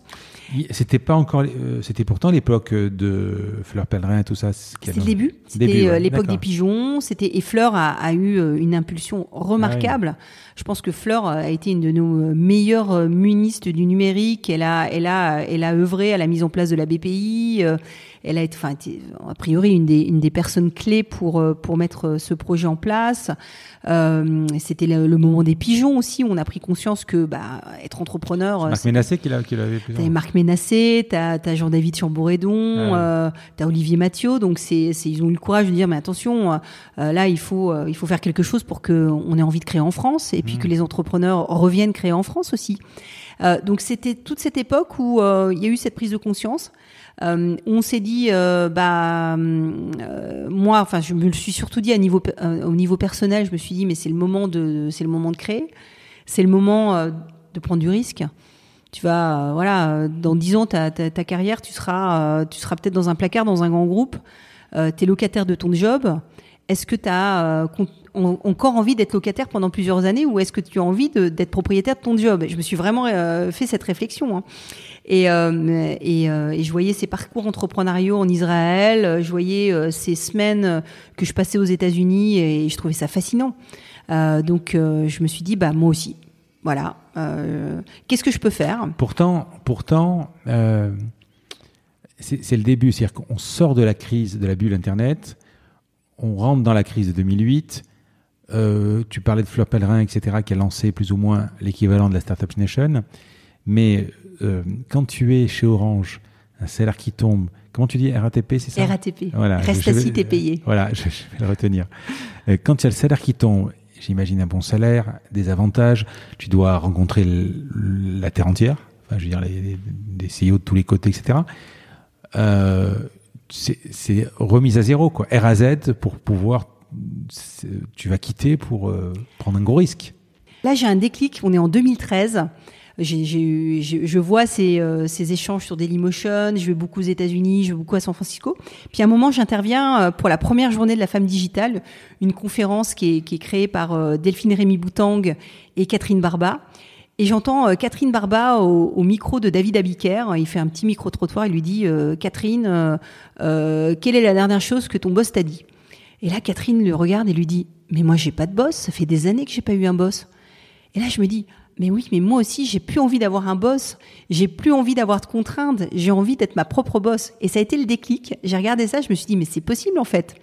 Et alors, ça peut te paraître paradoxal, mais euh, à l'époque, j'avais vraiment envie de, liberté. Et, euh, et c'est vrai que euh, quand tu rentres dans un grand groupe à très haut niveau, tu vas avoir des moments où il faut être politique. Et moi, je pense qu'en fait, j'ai jamais été politique parce que je suis moi-même en entreprise. Donc quand quelque chose me plaît, je le dis. Quand je suis moins à l'aise, je le dis aussi. Et ça plaît pas toujours à tout le monde, mais je suis comme ça. Et, euh, donc à un moment, ça, ça, a été pour moi euh, une source de d'inconfort. De, je me sentais pas libre. Euh, donc j'ai décidé de, de, de, devenir libre en devenant entrepreneur. Tu vois, c'était vraiment le déclic. Quand tu fais ton, ton condensé, ton, ton résumé d'Orange, qu'est-ce que tu as appris là-bas? Qui t'a servi hein? Alors, c'était euh, déjà j'ai adoré ce qu'on faisait. L'innovation, les produits technologiques. Moi, je suis très geek. Mmh. J'adore quand il y, a un nouveau terminal qui sort, un nouvel iPhone. Enfin, je, j'adore l'innovation. Donc, euh, je me suis sentie très à l'aise avec euh, ce qu'on y faisait. J'ai rencontré des gens formidables. et chez Orange, tu vois, j'ai, cité Paul-François Fournier. Nicolas Dufour, Xavier Couture, mais j'ai eu des, patrons à l'époque incroyables qui m'ont vraiment euh, beaucoup inspiré. Euh, c'était aussi des moments où, en fait, chez Orange, euh, j'ai souvent démarré de la page blanche, puisqu'on a souvent été à l'origine de nouvelles activités. Donc on y disait, bah tiens, euh, voilà, il y, a une, opération en, Espagne, on rachète une société, vas-y, tu t'occupes du rapprochement. Donc c'était euh, ce côté de, on l'a pas fait, on sait pas faire, mais on va y arriver parce qu'on a envie de le faire. Donc ça m'a appris aussi cette capacité euh, à faire des choses qu'on pense impossibles ou sur lesquelles on n'a pas appris. Euh, ça m'a appris aussi une, forme euh, très forte de management puisque il y avait des valeurs très fortes. Il y a toujours, je pense, des valeurs très fortes chez Orange. Même s'il y a eu des moments, des époques plus ou moins faciles, hein, mais moi j'avais la chance d'être dans des équipes où on était très très bien euh, managés, avec des, des, des patrons assez visionnaires et très humains. Donc ça m'a appris aussi, euh, ça m'a donné cette, euh, ce goût aussi euh, du, de, de, de, la capacité à, à, développer des équipes, à les former, à se développer soi-même. Euh, et dans un, environnement enfin très international, puisque toutes mes années chez Orange ont été euh, sous un, un une véritable développement international, beaucoup de voyages. Donc voilà, en fait, j'étais super bien, mais c'était pas ma boîte. Donc je pense que mariée à l'époque? Pardon? Tu étais mariée à l'époque? Oui, oui, oui, toujours. Mmh. Euh, mais euh, mais c'était pas c'était pas mon euh, voilà. Alors c'est ça. Euh, J'avais pas forcément une latitude pour aller bosser euh, très loin aux États-Unis, mais je pouvais faire pas mal de voyages. mais ça m'a ça m'a vraiment vraiment donné envie de ça. Donc j'ai eu des années super heureuses. Après, quand tu es dans un grand groupe, en fait, tu peux vite t'endormir parce que euh, bah parce que c'est euh, très difficile de voir quelle est ta contribution euh, directe. Euh, toi, tu as un rythme qui est pas forcément le rythme de l'organisation. Euh, donc à un moment, je me suis fait peur. Je me suis dit mais T'imagines, si tu restes chez Orange comme ça, c'est super, c'est confortable, tu vas continuer à te développer. Après-demain, peut-être qu'on t'enverra en Afrique, et puis tu pourras aller en Afrique. Peut-être qu'il y aura une acquisition, je sais pas, aux États-Unis et, euh, tu vas continuer à vivre ta, carrière. Euh, et euh, dans un cadre super bien, euh, très confortable pour ta vie privée parce qu'in fine, tu as du temps. Mais c'était pas très euh, euh, stimulant. Mmh. Voilà, donc je me suis dit, bah, qu'est-ce que je fais? Trois options. Je crée ma société. Et quoi faire? Je euh, continue comme euh, Chief Digital Officer dans un grand groupe français ou international et je continue une vie d'exec international ou de, de, haut niveau, de haut vol. Euh, ou je rejoins une société en fort développement pour prendre un poste de direction dans cette société. Et puis, en gardant le choix des possibles, je me suis dit non, en fait, j'ai envie de créer. 2014, donc création de One Time. Alors, MBA One Time. Parce qu'en fait, j'ai quitté Orange en 2014 mais comme j'ai quitté dans des conditions plutôt très confortables avec l'accompagnement les, qu'on fait pour les, personnes qui créent, en fait, le début, euh, je me suis pas mis au rythme. Il m'a fallu un an et demi avant de me dire que là, il fallait que je me mette vraiment au rythme de l'entrepreneur pour démarrer. Donc ça, c'est, je, le redis parce que maintenant, quand je vois des entrepreneurs, je dis mais mais fais plus vite quoi. Moi, le début, euh, la première année, euh, j'appelle ça mon MBA du venture. Alors, tu es chez Orange tu as cette idée où je vais créer ma boîte, j'ai envie de créer ma boîte, mais apparemment, tu vas peut-être me dire l'inverse, mais apparemment, tu sais pas ce que tu vas faire. Tu sais que tu veux juste créer une boîte. On est d'accord? Exactement. Bon. Tu fais quoi Un protocole? Comment tu quittes Orange? Alors, ben, je, j'explique que j'ai envie de quitter Orange pour euh, créer. Et, euh, bah, tu sais, chez Orange à l'époque, tu as des. Euh, donc, tu as droit au chômage quand même. Bah euh, oui, tu as, un petit peu de, tu sais, le, le, le, le pôle emploi euh, est le premier euh, financeur de start-up en France. Hein, merci, merci. D'ailleurs, on se rend pas compte la chance qu'on a euh, par rapport à d'autres pays. Bien sûr. Donc euh, oui, là, je me dis, ça y est, j'arrête, je négocie, je pars. on a des programmes d'accompagnement pour les entrepreneurs, donc c'est plutôt très bien fait chez Orange. Mmh. donc là, passer le, le, choc de tout le monde qui me dit mais qu'est-ce que tu fais euh, ou ma mère qui me dit mais t'as pas fait une grosse bêtise en quittant Orange Non, non, pas du tout, rassure-toi. Euh, donc là, je, je, démarre la feuille blanche. Alors je sais déjà ce que je veux faire en quittant Orange. J'avais déjà défini le projet. Euh, J'avais observé en fait dans mes déplacements que les entrepreneurs étaient accompagnés, et puis dans mes déplacements, et puis dans l'histoire d'Anymotion, étaient accompagnés par des ventures capitalistes que dont le métier était formidable puisque leur travail c'était de trouver les bons entrepreneurs et de les aider à réussir en leur apportant du financement. Euh, et donc là, je me dis, bah oui, mais c'est ce que je veux faire. Donc, euh, et je vais le faire d'ailleurs un peu différemment parce que euh, finalement en France, les fonds sont très français, très financiers. Moi, je vais apporter une approche beaucoup plus technologique, internationale, opérationnelle aux entreprises dans lesquelles on va investir. Seul problème, c'est que j'ai pas l'ombre d'un premier euro de financement pour faire ça. Donc j'ai envie de faire un fonds d'investissement, mais j'ai juste oublié que la première équation pour faire un fonds d'investissement, c'est parce que je n'ai pas encore entrepris et réussi à, mettre un peu d'argent de côté de manière conséquente. Et eh bien là, il faut qu'il y ait des gens qui me fassent confiance et qui euh, me prêtent, me prêtent, me confient leur argent pour investir. Oui, parce qu'il faut quand même rappeler que pour pouvoir financer des startups qui lèvent de l'argent dans un fonds comme le tien ou comme un autre, il faut, il faut derrière que le fonds lève de l'argent. Donc, il faut que soit tu as de l'argent, un peu comme Xavier Niel, et tu vas financer tes startups, soit, comme la plupart, il faut que tu aies levé de l'argent. Donc, il y a une question de confiance, évidemment. Il y a des projets d'en bas, mais il y a aussi, euh, il faut que tu, faut que tu, tu délivres derrière. Ouais. C'est exactement ça. Hmm. Sauf que dans l'équation, j'ai juste oublié cette petite partie. D'accord. Euh, et là, euh, je, je, me rends compte que c'est très difficile et je pense que les, les, les premières personnes dans l'entourage à qui je raconte que je veux monter un fonds d'investissement me prennent pour euh, quelqu'un de très très audacieux qui euh, qui n'a pas froid aux yeux mais qui en même temps se rend pas du tout compte de ce qu'elle va faire. Et, et je crois qu'à l'époque personne pense que je vais y arriver. Donc euh, il y a pléthore de, de, de, fonds en plus déjà à l'époque. Il y en a plein. Exactement. Il y en a pléthore. Donc il y en a et, et moi je me dis non seulement je vais en faire un mais en plus il va faire mieux que les autres donc je pense qu'à l'époque, euh, c'est ça. C'est bien, c'est assez. Bah oui, mais tu sais, si t'es pas, si, t'es pas entrepreneur en ayant envie de faire différemment des autres et en étant ambitieux, c'est compliqué, hein, parce que si toi tu crois pas en toi-même, personne va va croire en toi. Et là. Euh, il se trouve que euh, j'ai plusieurs collaborateurs qui, qui veulent venir avec moi pour faire ça. Mais pourquoi en fait? C'est ça qui m'intéresse. Pourquoi? Pourquoi pourquoi faire ça? Non, pourquoi ils viennent? Tu me dis, excuse-moi. Ah oui. Tu me dis. Mais non, justement, ils viennent pas. Ah, Parce que là, ils me regardent et ils me disent Bon, bah, quand tu auras levé les fonds, on, arrive. D'accord. Bah, je lui dis Les mecs, c'est super, mais euh, je pars toute seule, quoi. Bah oui, et puis après, quand tu as, as, fait ce qu'il fallait, on arrive.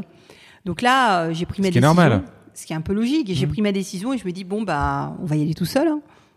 Donc tu crées un bureau faut être chez toi ou peu importe Ouais, je suis pas mal à Chamonix et euh, et, euh, et, et en fait euh, j'ai euh, il se trouve que j'ai euh, Jean-Marie Messier que j'avais rencontré donc euh, Mhm. sur euh, sur Dailymotion qui m'avait dit au moment de où on travaillait ensemble lui comme banquier d'affaires il m'a dit euh, quand tu as un projet viens m'en parler puisque je lui avais fait part que j'avais envie de, de faire autre chose que de rester chez Orange il m'a dit euh, je serai toujours là pour toi viens m'en parler euh, euh, voilà donc je dis bon bah Ah, C'est une super belle carte quand même. Donc, euh, donc comme ça, euh, j'ai- pas encore décidé totalement de quitter Orange, que euh, j'envoie un email à Jean-Marie pour lui dire tiens j'ai une idée, euh, est-ce que je peux venir t'en parler? Il me dit bah, viens me voir demain matin. Donc là c'est assez rare d'avoir un rendez-vous aussi rapide avec Jean-Marie, donc euh, j'ai. euh, Il était à, il était à Paris, il était à- il d'accord. était, il était entre Paris et New York, mais là il était à Paris.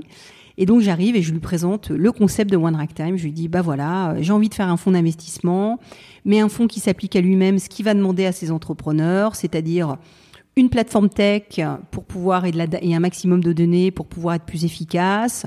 Euh, une approche où euh, le fonds peut se développer de lui-même parce que on va avoir un effet communautaire et on va pouvoir faire levier sur des personnes qui vont recommander notre fonds.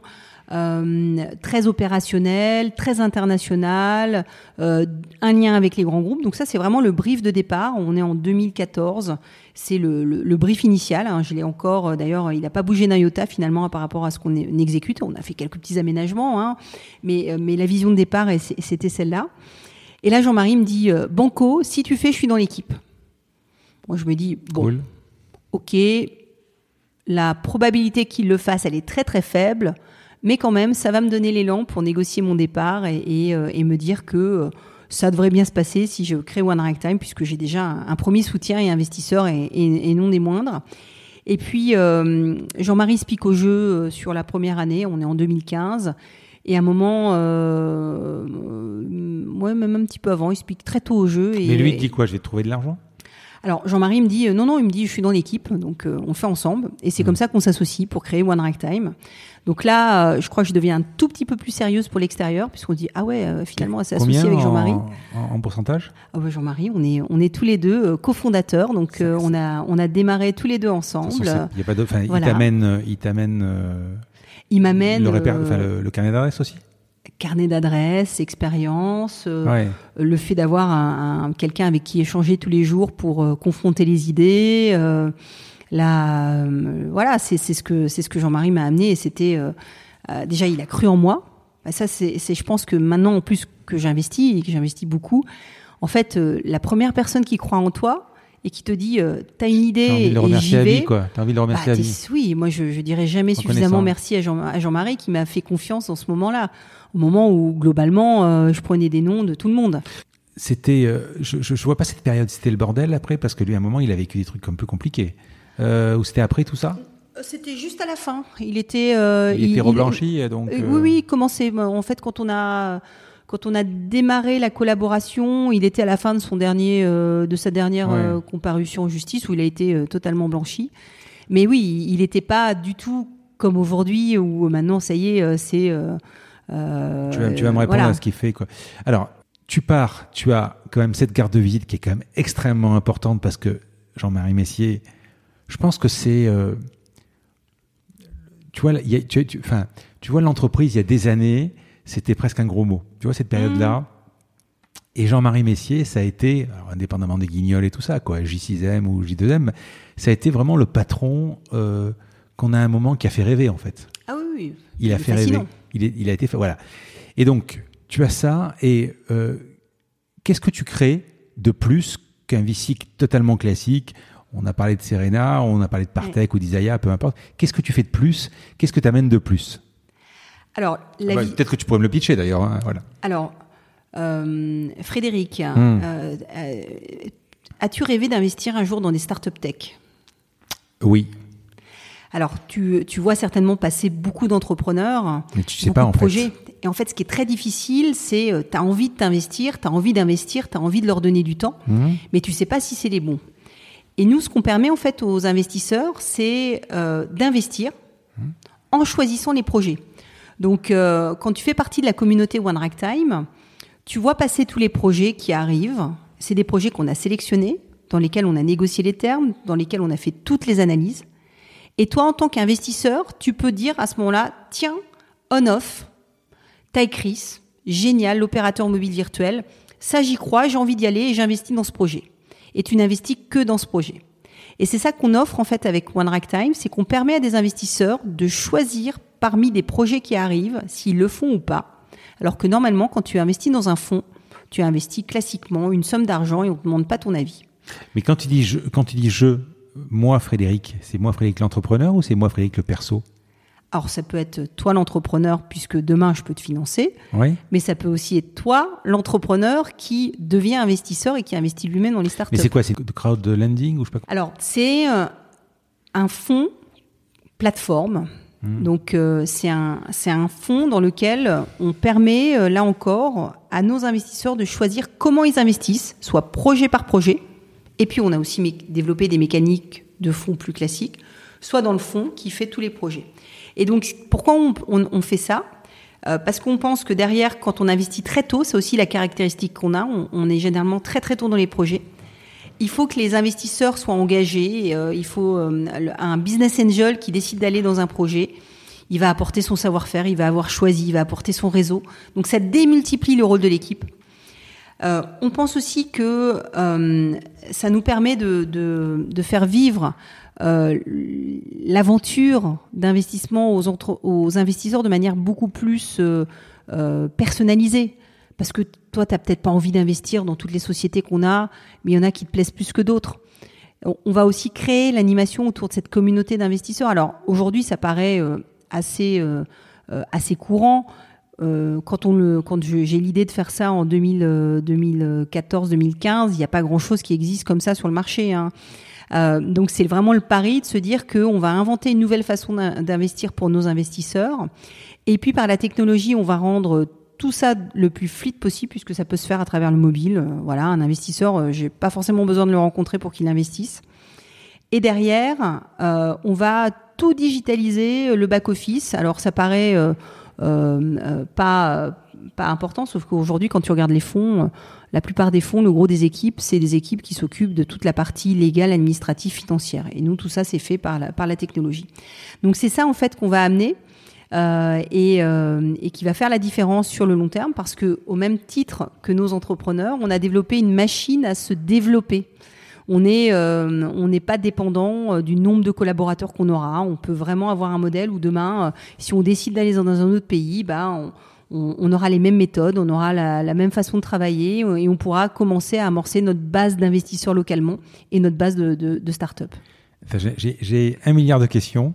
Euh, Alors, d'abord, si on reprend depuis le début, euh, tu as Jean-Marie Messier d'un côté et tu te dis, mince, je pars d'Orange, j'ai pas, euh, j'ai pas répondu à, à la fameuse question, comment, j'ai pas d'argent, voilà. Donc, euh, tu te dis, si je fais une sorte de communauté, c'est ce que tu viens de dire. Je, résume avec mes mots, excuse-moi. Hein. Mhm. Je fais une communauté où des gens peuvent investir. J'imagine qu'ils peuvent investir quasiment ce qu'ils veulent. Donc cet argent, je vais résoudre le problème de l'entrée de flux. Et ensuite, j'ai qu'à trouver des entreprises qui veulent être financées. Est-ce que c'est à peu près ça? C'est à peu près ça. Euh, et c'est vrai que, en plus, cette réflexion, je l'ai eue en regardant comment fonctionnaient les fonds. Et à un moment, mmh. je me suis dit, mais en fait, c'est terrible cette activité. C'est que un fonds, pendant quatre ans, il va se démener comme un malade pour aller lever de l'argent. Et puis ensuite, il va très vite se dépêcher d'investir cet argent parce qu'il faut déployer le capital. Il va pas s'occuper de ses entrepreneurs quand il relevera son deuxième fonds. Et, euh, je me suis dit, il n'y a pas de raison qu'on n'ait pas une levée en continu des fonds. Et nous, tous les jours, des nouveaux investisseurs peuvent venir sur One Time et peuvent investir, soit dans le fonds Rhapsody qui fait tous les projets sur une période donnée, soit projet par projet.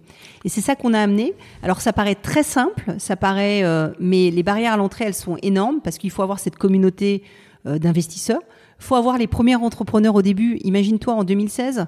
Non, mais c'est l'œuf et la poule en fait. C'est l'œuf et la poule. C'est mm. un, en plus dans une industrie qui est très institutionnelle où en fait, moi au début, on me dit, ben non, tu viens pas du sérail, t'as jamais fait d'investissement, donc on va pas te donner l'argent. Donc les institutionnels me disent non. Donc là, je dis, ben oui, mais regardez, on a des super projets. Non, non, on revient dans dix ans quand tu auras un track record, quand tu auras une équipe, quand tu auras eu des sorties. Et les temps sont longs. Euh, et d'ailleurs, pourquoi tu vas pas travailler dans un autre fonds pour te faire la main? Parce que je serai trop vieille après. Je veux pas commencer à faire 10 ans dans un autre fonds pour faire mon fonds. Je veux le faire maintenant. Donc en fait, euh, le début est extrêmement difficile parce que je prends des noms partout. J'ai objectivement pas l'expérience pour le faire. Des et noms, en plus, des noms d'en haut, c'est-à-dire des noms de, de gens qui vont l'investir ou, ou des ou des startups qui veulent que tu investisses? Plutôt plutôt d'en haut en fait. plutôt les plutôt les investisseurs. Eh oui. Au début, au début, tu, les poules, ouais. tu, tu vois 100, 100 personnes, t'en as un qui dit peut-être. Euh, voilà, et il faut créer le- le- l'envie d'investir. Donc c'est pour ça qu'au début, on est on est vraiment euh, euh, ben, il faut motiver quelqu'un pour dire fais-moi confiance, je vais t'amener une super société. Parce que les fonds d'aujourd'hui, les, les- les- le, VC classique, est-ce que tu peux expliquer aux auditeurs euh, qui investit? C'est plutôt des corporates, des family office, c'est quoi? C'est euh, C'est en fait les VC, la plupart des VC sont financés par des, euh, des institutionnels publics. hmm, le Fonds européen d'investissement, la BPI. Et une fois qu'on a ces institutionnels publics, ensuite, les institutionnels privés se disent c'est bon, on peut y aller. Et puis euh, les, les family office se disent euh, bah, s'il y a la BPI ou le Fonds européen d'investissement, je peux y aller. Moi, au départ, euh, je suis pas très audible pour la BPI, le Fonds européen d'investissement, puisque dans les critères de risque, j'ai jamais fait de fonds, j'ai jamais fait d'investissement, j'ai pas de track record, j'ai pas d'équipe. donc là, on me dit, euh, reviens dans deux ans quand tu as commencé à investir. Donc en fait, très vite, je dis à Jean-Marie, écoute, la bonne nouvelle, c'est quand on a des pitchs formels, on peut arriver deuxième. La mauvaise nouvelle, c'est qu'on arrive deuxième, donc on n'a pas les fonds. En fait, on va d'abord démarrer par le club deal, par la plateforme de Crowd Equity. Hein, Ah, parler de Crowd ouais. lending, Oui, pardon, de crowd equity. Ouais. Euh, on, on l'utilise plus trop maintenant, mais au début, on appelait ça comme ça. Euh, et puis ensuite, on ira faire les fonds successifs qui nous permettront de continuer à suivre nos projets, mais on va du coup amorcer les sociétés très tôt. Et, euh, et on va faire finalement le plus dur du, de l'investissement, c'est qu'on va investir quand les sociétés elles démarrent. Et donc ce qui est, le plus risqué. Donc, euh, donc tu vois, on est, on est très très haut dans l'échelle de risque. Euh, et là, on, on lance l'activité d'investissement en novembre 2016. Et aujourd'hui, on a fait une trentaine d'investissements. On a à peu près plus de 130 millions sous gestion. On a, on a déjà eu notre première très belle licorne, Gélismac. hein, notre premier Mhm. investissement euh, est, euh, et euh, vient de, d'être financé par SoftBank. Donc euh, voilà, euh, et, on a une dizaine de, P- de grosses PME alors qu'on investit très tôt dans le portefeuille. Tu vois, on doit avoir aidé, contribué à la création de plus de 1000, de 1000 emplois déjà en 4 ans. Donc ça, c'est un chiffre qui me rend très fier. Donc finalement, on y est arrivé. Ça a été un petit peu plus long que prévu. Euh, mais euh, voilà, ça y est, ça c'est. euh, J'ai reçu Olivier Goua il y, a, il y a un moment de ça. Quelle différence avec October? Alors nous, on investit en equity, ça veut dire qu'on prend 10 parts dans le capital Hmm. quand October prête de l'argent. October fait le, le rôle d'une banque. Ah oui. Nous, on devient actionnaire de la société, c'est-à-dire que c'est un contrat de mariage. hein. On investit une somme d'argent dans une société et Ouais, on eux, c'est du prend.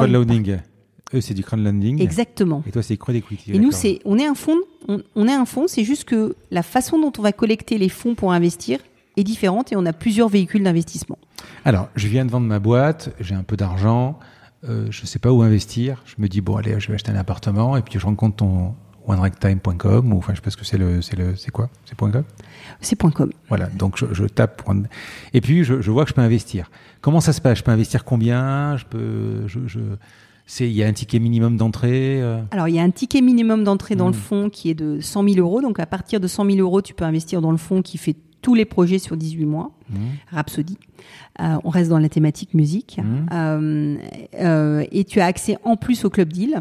Et si tu veux juste accéder au club deal, tu dois rentrer dans la communauté d'investisseurs. Donc on sélectionne les investisseurs. Et à partir de là, tu peux commencer à investir avec un minimum de 30 000 euros par projet. D'accord. C'est pas simplement vous prêter de l'argent, c'est-à-dire que de- derrière l'entreprise, vous lui amenez euh, du conseil, vous lui amenez tout ça. Quoi. Vous êtes vraiment un, partenaire après. Et oui, et, et souvent beaucoup plus impliqué que la plupart des fonds, puisqu'en fait, on est le premier investisseur professionnel aux côtés des entrepreneurs. Donc, quand on investit, il y a généralement deux, trois fondateurs, peut-être quelques collaborateurs, mais, mais l'entreprise est, est très tôt. Mhm. Donc, on aime bien investir dans, dans trois domaines d'activité, hein, tout ce qui est euh, contenu, services de communication avec des sociétés comme Gélismac, comme On-Off, comme Loopsider dans les médias. euh, comme Oma Games dans les jeux mobiles. On aime, on, aime- on adore tout ce qui est autour de la fintech et de l'assurance, mais avec des modèles non capital intensifs. Donc, on est derrière, euh, par exemple, euh, très récemment, on a fait Avostart sur la protection Ah juridique. On est derrière euh, plus simple. J'ai un épisode qui sort avec Timothée Rambeau, mm -hmm. qui est le le cofondateur de Legal Start, parce que mais, je crois qu'il n'est pas sur. Avostart. Il n'est pas sur Avostart. Voilà, ouais, c'est ça. Ouais. C'est voilà, c'est. Euh, mais mais c'est les, les ces, ces autres cofondateurs Ouais, sont ça. sur Avostart. Ouais. Euh, donc tu vois, c'est des serial entrepreneurs. On, a, on est derrière Plus Simple, une société marseillaise. Hein, euh, on est derrière Fidem aussi, qui est une société à Marseille Mhm. dans le scoring. Euh, je parle de Marseille parce que je sais que, Bah oui. que tu, tu, tu apprécies particuliement euh, euh, cette, cette Bah, ville et on, et, et on adore investir euh, Et on n'a pas pu en dehors de en Paris. plus. Ouais. On adore investir en dehors de Paris. Et puis le dernier axe, c'est tout ce qui est autour de, de la data et de l'IA appliquée des secteurs d'activité. Donc on va avoir fait récemment Mayan Lab dans, euh, avec une fondatrice formidable, Emma Aziza, euh, qui est climatologue, hydrologue et qui, euh, qui permet euh, avec son cofondateur Sébastien Sachetti d'aller euh, identifier euh, les, des risques climatiques et, euh, et mesurer et trouver des, des moyens pour euh, savoir où euh, implanter ton usine demain euh, pour euh, pas être dans une zone d'inondation. Euh, on va être derrière Golem sur le langage naturel, c'est une IA. Donc on aime bien les projets assez technologiques appliqués à des secteurs d'activité. Mec.org avec Axel Dochaise. Et toi, c'est là où tu ouais, les, ouais, euh, euh, le, le- ce que j'ai ce que j'ai fait chez Orange, euh, c'est des rencontres et, et c'est vrai que mes premiers entrepreneurs, je les ai rencontrés quand j'étais dans mes années Orange. hein. c'est le cas de de Michael Phillips euh, ou de, de Robin Saban, les fondateurs de Gélismac. euh, je les connaissais quand ils faisaient le kiosque. Donc tu vois, donc ça, ça, ça, ça, ça fait mon, mon terreau d'entrepreneur du Le départ. kiosque, les, euh, le journaux Oui, Le- L'application, quoi. Exactement. Mais Et leur y deuxième tout- projet, y c'est euh, c'est Gélismac. Ça y est toujours euh, le Toujours. kiosque, ouais, ouais. Ça s'appelle Caféine maintenant. Ah oui, oui, en plus. Mais tu vois, comme quoi, euh, je pense que l'avoir moi avec Canal+. Je crois qu'ils sont... Et tu l'as quand tu as Canal+. c'est comme- Exactement. c'est la ça. même logique que Deezer avec Orange. Exactement. Tu, tu as dit tout à l'heure, en fait, vous levez de l'argent en continu. Et si on reprend notre histoire de poule et d'œuf, euh, d'abord, est-ce que tu as plus de difficultés à trouver des investisseurs ou des investissements? Les deux sont très durs. En fait, je pense que c'est quelque chose que j'ai appris en étant entrepreneur, c'est que c'est passionnant, mais euh, entreprendre, c'est euh, passer ta journée à essayer de trouver des solutions à des problèmes. C'est rien n'est- rien simple. Et sur le- le- l'entreprise One Ragtime, ouais, j'aurais dû me battre au début. Enfin, j'ai eu euh, des années, euh, les premières années ont été extrêmement difficiles parce que tu vas voir un entrepreneur, tu lui dis bon, écoute, J'adore ton projet, c'est super. Déjà, faut le trouver au début. C'est très compétitif le monde de l'investissement. Donc, va, va trouver un entrepreneur à qui t'explique, écoute, j'ai pas d'argent, mais j'ai un réseau. T'as même pas idée. Et, j'ai une expérience, mais ça va t'amener. euh, D'ailleurs, on a un peu moins d'argent que les autres, mais ça, c'était vrai au début. C'est plus, plus le cas maintenant. Hein. Mais t'inquiète, tout ce qu'on va t'amener à côté, ça n'a pas de prix. Euh, et, et donc les premiers projets sont extrêmement difficiles à faire. Alors moi j'ai eu de la chance. Hein. Premier projet euh, euh, Zenly, on était tout petit investisseur sur fonds propres, One Ragtime racheté par Snapchat. Le deuxième Gélismac, euh, SoftBank, c'est une licorne. Donc tu vois les, les, Ah oui. les premiers projets. euh, ensuite on a plus simple, ça se passe très bien. On a on-off, hein, voilà. C'est- marrant parce que cette histoire de Zenly, qui est normalement, c'était un- une sorte de solution pour localiser euh, les, les- les copains, euh, c'est ça à la, à la base. Je sais pas, moi j'aurais pas investi quoi avec euh, avec l'iPhone, avec tout ça. Alors c'est peut-être pas à l'époque, il y avait peut-être pas l'iPhone qui pouvait localiser qui on voulait quoi. Mais euh, je me suis toujours posé la question pourquoi cette boîte elle avait fonctionné. Parce que les fondateurs. Et en fait c'est- notre métier, Hmm, c'est de trouver les bons fondateurs. ouais, Et tu dis, est-ce que c'est difficile Qu'est-ce qui est le plus difficile, les investisseurs ou les entrepreneurs les fondateurs. En fait, euh, trouver les bons projets, c'est extrêmement dur. Après, les investisseurs, c'est c'est- c'est du temps. Voilà, maintenant, on commence à avoir un super track record. On a une super équipe, on a des super projets. Oui, mais vous avez une pression qui est différente. C'est-à-dire que le VC, il investit chez, euh, chez Zenly ou chez Onoff, par exemple, il se plante. Ben, il se plante. Il va perdre de l'argent, etc. Mm. Mais vous, vous n'avez pas beaucoup de choix. C'est-à-dire qu'il faut un moment, non seulement vous allez perdre de l'argent un peu comme le VC, mais en plus, vous allez fragiliser cette communauté parce que vous êtes obligé de dire à un moment nos investisseurs sont rentables voilà tel fin c'est après un moment comme euh, je sais pas bon la financière de l'échiquier il y a un moment où on investit chez eux euh, il, il faut que ça fonctionne quoi Oui, mais c'est ce qui fait qu'on doit être performant. Voilà. C'est qu'en fait, euh, dans le fond, je peux dire à un investisseur, tu moyennes ton risque. Hmm. Tu vas peut-être faire euh, x3, x4 euh, si on est bon sur la durée du fonds parce que tu vas moyenner ton risque. Sur un club deal, je peux dire à un investisseur, tu vois, là, on a un club deal, on a un investisseur, il a mis un, il a fait x100. Et puis oui, on, a eu jusqu'à maintenant un seul projet qui n'a pas été jusqu'au bout sur 35, hein, ce, qui, ce qui reste euh, en 4 ans euh, très très beau. Mais voilà, hmm. tant qu'on n'est pas sorti, on n'est pas sorti. Euh, mais en fait, ça nous force à une, à une, à une excellence. Parce que je peux pas dire à un investisseur, ah, pas de bol, t'as pas misé sur le bon projet, t'as choisi le mauvais. Parce que t'as choisi. Moi, j'y peux rien. Je t'ai amené un projet auquel je croyais, mais t'as choisi d'aller sur celui-ci plutôt qu'un autre. Et l'autre, regarde, c'est une licorne. Donc en fait, on est obligé de s'occuper des projets pour que tous réussissent. Et c'est ça qui fait que, in fine, on a une attention beaucoup plus forte. On, ne peut pas jouer, on peut pas mettre pour voir. J'entends parfois des, jeunes VC dire ouais, j'ai fait un, j'ai fait un bet. Bah, peut-être qu'on va faire des, paris un petit peu moins osés, mmh. mais en même temps, on va essayer de garantir une, un accompagnement. Et vis-à-vis -vis de nos entrepreneurs, c'est là aussi où on arrive dans une étape très intéressante parce que maintenant, on a les moyens de les accompagner beaucoup plus qu'au début parce qu'on a cette, cette communauté incroyable d'investisseurs. On a 250 investisseurs qui sont, euh, voilà. Euh, il, y a le, réseau, il y a, un réseau qui, qui, est. Euh, Mais vous avez aussi la tech. Bien sûr. tu peux. Enfin, comment vous arrivez à déceler un bon projet d'un mauvais projet? Alors, la tech nous aide à, passer peu de temps sur les tâches à moins forte valeur ajoutée, par exemple euh, tout l'administratif, euh, l'interaction aussi de premier niveau avec les investisseurs, les entrepreneurs. Donc, euh, ça, ça va fluidifier ça. elle nous aide aussi à identifier tout le deal flow. Donc, on a, on a une initiative qui s'appelle Road to 100% Coverage. Donc, on veut être sûr qu'on voit tout passer. Donc, dès qu'il y a une création d'entreprise. Euh, maintenant, la tech, elle nous aide pas ce qui est le, à ce qui est le plus difficile dans le métier d'investisseur. C'est la rencontre. Alors, la tech peut t'aider à la rencontre parce que tu vas détecter les sociétés, tu peux contacter, mais elle t'aide pas sur euh, le feeling. Parce qu'en fait, c'est ça aussi. Et, d'ailleurs, Jean-Marie me le dit tout, me, le dit depuis le début. Il me dit, euh, je, je, je t'ai fait confiance parce que tu as une grande intuition sur les, les personnes et les projets. On, on, dit aussi souvent quand on a quand on a des cofondateurs ou, un, qui, qui, qui, pichent devant toi, on dit souvent que le plus important c'est l'équipe ou c'est le, ou c'est l'équipe, enfin c'est l'équipe fondatrice parce que c'est ils peuvent pivoter, ils peuvent changer de produit, ils peuvent faire plein de choses, mais si euh, c'est très important quoi. Donc là, ce truc-là, tu peux pas le mesurer par la tech, tu le mesures par le cœur, enfin par le, le enfin je sais pas quoi. Ouais. Mais mais c'est euh, mais c'est pour ça qu'on veut pouvoir passer le plus de temps possible sur ce qui n'est pas mesurable et puis l'accompagnement et donc utiliser la tech pour euh, pour euh, être le plus euh, efficace possible. Alors on a eu et on est très fiers de ça. On a eu une, je te dis, on fait comme nos entrepreneurs. Hein. Nous on s'applique à nous-mêmes ce qu'on cherche chez nos entrepreneurs. Donc on a eu notre statut de jeune entreprise innovante pour nos travaux de recherche sur la data appliquée à l'investissement et on commence à faire des petits des petits algorithmes, mais qui nous servent plus à, à confronter par rapport à nos, nos intuitions. Euh, et puis derrière, on va faire beaucoup de travail d'analyse, de due diligence, de référence pour, euh, pour essayer de mettre le moins de hasard possible dans la décision d'investissement. Mais c'est vrai que ce qui est le plus difficile, c'est très humain. quoi. C'est en gros, euh, les entrepreneurs, est-ce qu'ils vont, est qu'ils vont aller jusqu'au bout?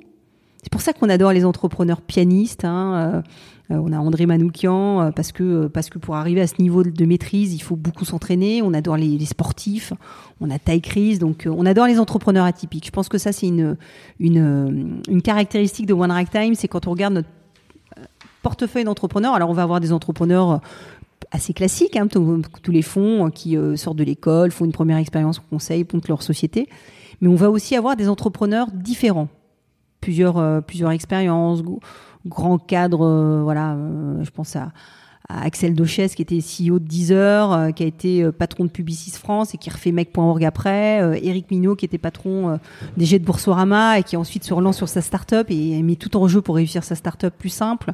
Donc tu vois, ça, c'est des histoires aussi qui, qui moi me vont vraiment m'interpeller en tant qu'investisseuse. C'est un peu, est-ce que je sens derrière l'entrepreneur, l'entrepreneuse, l'envie de réussir, quoi qu'il en coûte. C'est-à-dire quel que soit le temps qu'il faudra pour réussir. Et plus j'avance sur mon, ce métier d'investisseur et d'entrepreneur et mon expérience chez One Time, plus en fait, je me dis qu'un des critères clés de succès, c'est ta capacité à, à, résister, ta capacité à rebondir, ta capacité à jamais lâcher. Je suis investisseur, j'ai mon ticket de 100 000, j'ai bien compris que par rapport aux 2% que je vais gagner ou, ou, 3% ou 10% dans l'immobilier ou dans le truc, ça peut effectivement, je peux faire x1, x100. Je peux sortir je peux sortir au bout de combien de temps? Tu peux sortir quand on peut sortir de la société. Donc, en moyenne, c'est alors cette année, on a une société qui, a fait un exit très, très, rapidement. On a, on a Gloss qui a été racheté par Medium hmm. et on, reste une partie de notre investissement est dans Medium aujourd'hui. Mais ça, c'est très rare. C'était en deux ans. Donc tu euh, rentres en vraiment moyenne, euh, ah oui, très tôt. Non mais je veux dire, les investisseurs rentrent vraiment investisseurs, actionnaires. Enfin, vous êtes juste une interface. C'est euh... bah, on est un fonds, c'est une interface, tu sais. Euh, là, c'est juste qu'on a une interface qui peut être mutualisée, hmm. un fonds qui sert plusieurs projets ou qui peut être individualisé à une société, donc euh, ce qu'on appelle un, véhicule dédié, un SPV euh, et euh, Special Purpose Vehicle en anglais, qui, qui est dédié simplement à un investissement dans lequel on, a tous les investisseurs qui ont choisi de faire cet investissement. Et si je, veux financer ma startup, est-ce que les critères à l'entrée vont être différents, plus compliqués, plus faciles que sur un VC classique? Je pense qu'on va avoir un, très fort niveau d'exigence, mmh. euh, comme tous les VC. Euh, après, on n'aime pas tous la même chose.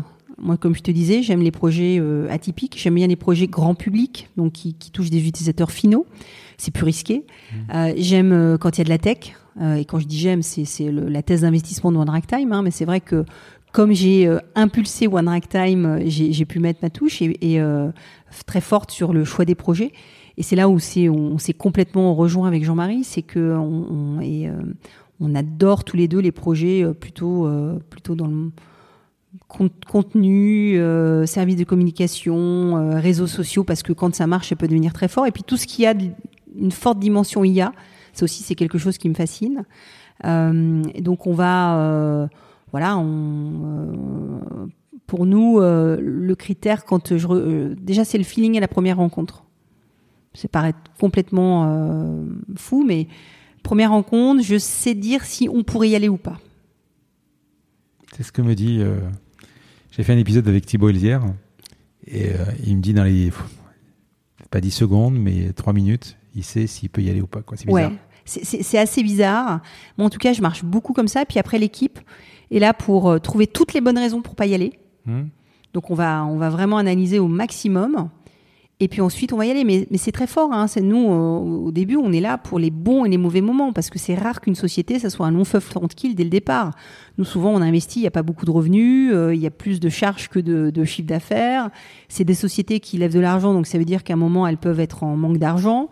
Donc c'est c'est quand même extrêmement euh, euh, stressant au début. Hein, je, le dis. Et d'ailleurs, je dis souvent à mes entrepreneurs, mais ta vie n'est plus la même le jour où tu n'as plus besoin d'argent parce que c'est toi qui es en maîtrise de ta destinée. Quel ticket? Alors, on met des tickets d'investissement entre 700 000 et plusieurs millions. Et mmh. on espère augmenter la taille de nos tickets au fur et à mesure qu'on se développe pour pouvoir suivre nos projets. Euh, donc euh, ça c'est très important aussi. On investit très tôt, mais on doit pouvoir aller jusqu'au capital développement, jusqu'à l'introduction en bourse.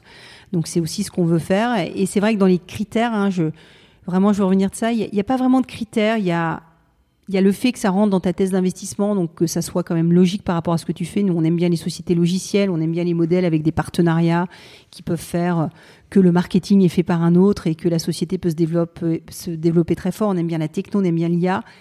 Et vraiment, c'est la rencontre avec les hommes et les femmes qui font le projet qui, qui va faire toute la différence. Et vous avez un comité de sélection euh, Bien sûr, c'est. Euh, Combien vous êtes hein, aujourd'hui? Alors aujourd'hui, on est une vingtaine dans l'équipe. On a une partie de l'équipe qui travaille sur le développement de la plateforme, une partie de l'équipe qui anime la communauté d'investisseurs, une partie de l'équipe qui, euh, qui investit et qui suit les projets parce que derrière, investir, c'est une première étape, mais on est, au, on est avec nos entrepreneurs dans les 2 euh, à 7, 8, 10 ans. Euh, voilà, c'est long, quoi. Et toi, ton job alors, moi, mon job, c'est d'être un petit peu le, le, chef d'orchestre de tout ça, d'impulser la dynamique, mmh. la vision, faire en sorte qu'on on, exécute par rapport à nos valeurs. Hein. Les, valeurs, pour moi, c'est très important, les valeurs de One Ragtime.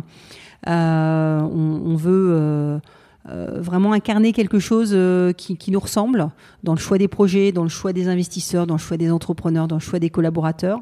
Parce que là encore, c'est le privilège que tu as quand tu crées ton entreprise. Hein. Tu peux créer ta vision, tes valeurs. Donc, ça, j'y fais extrêmement attention.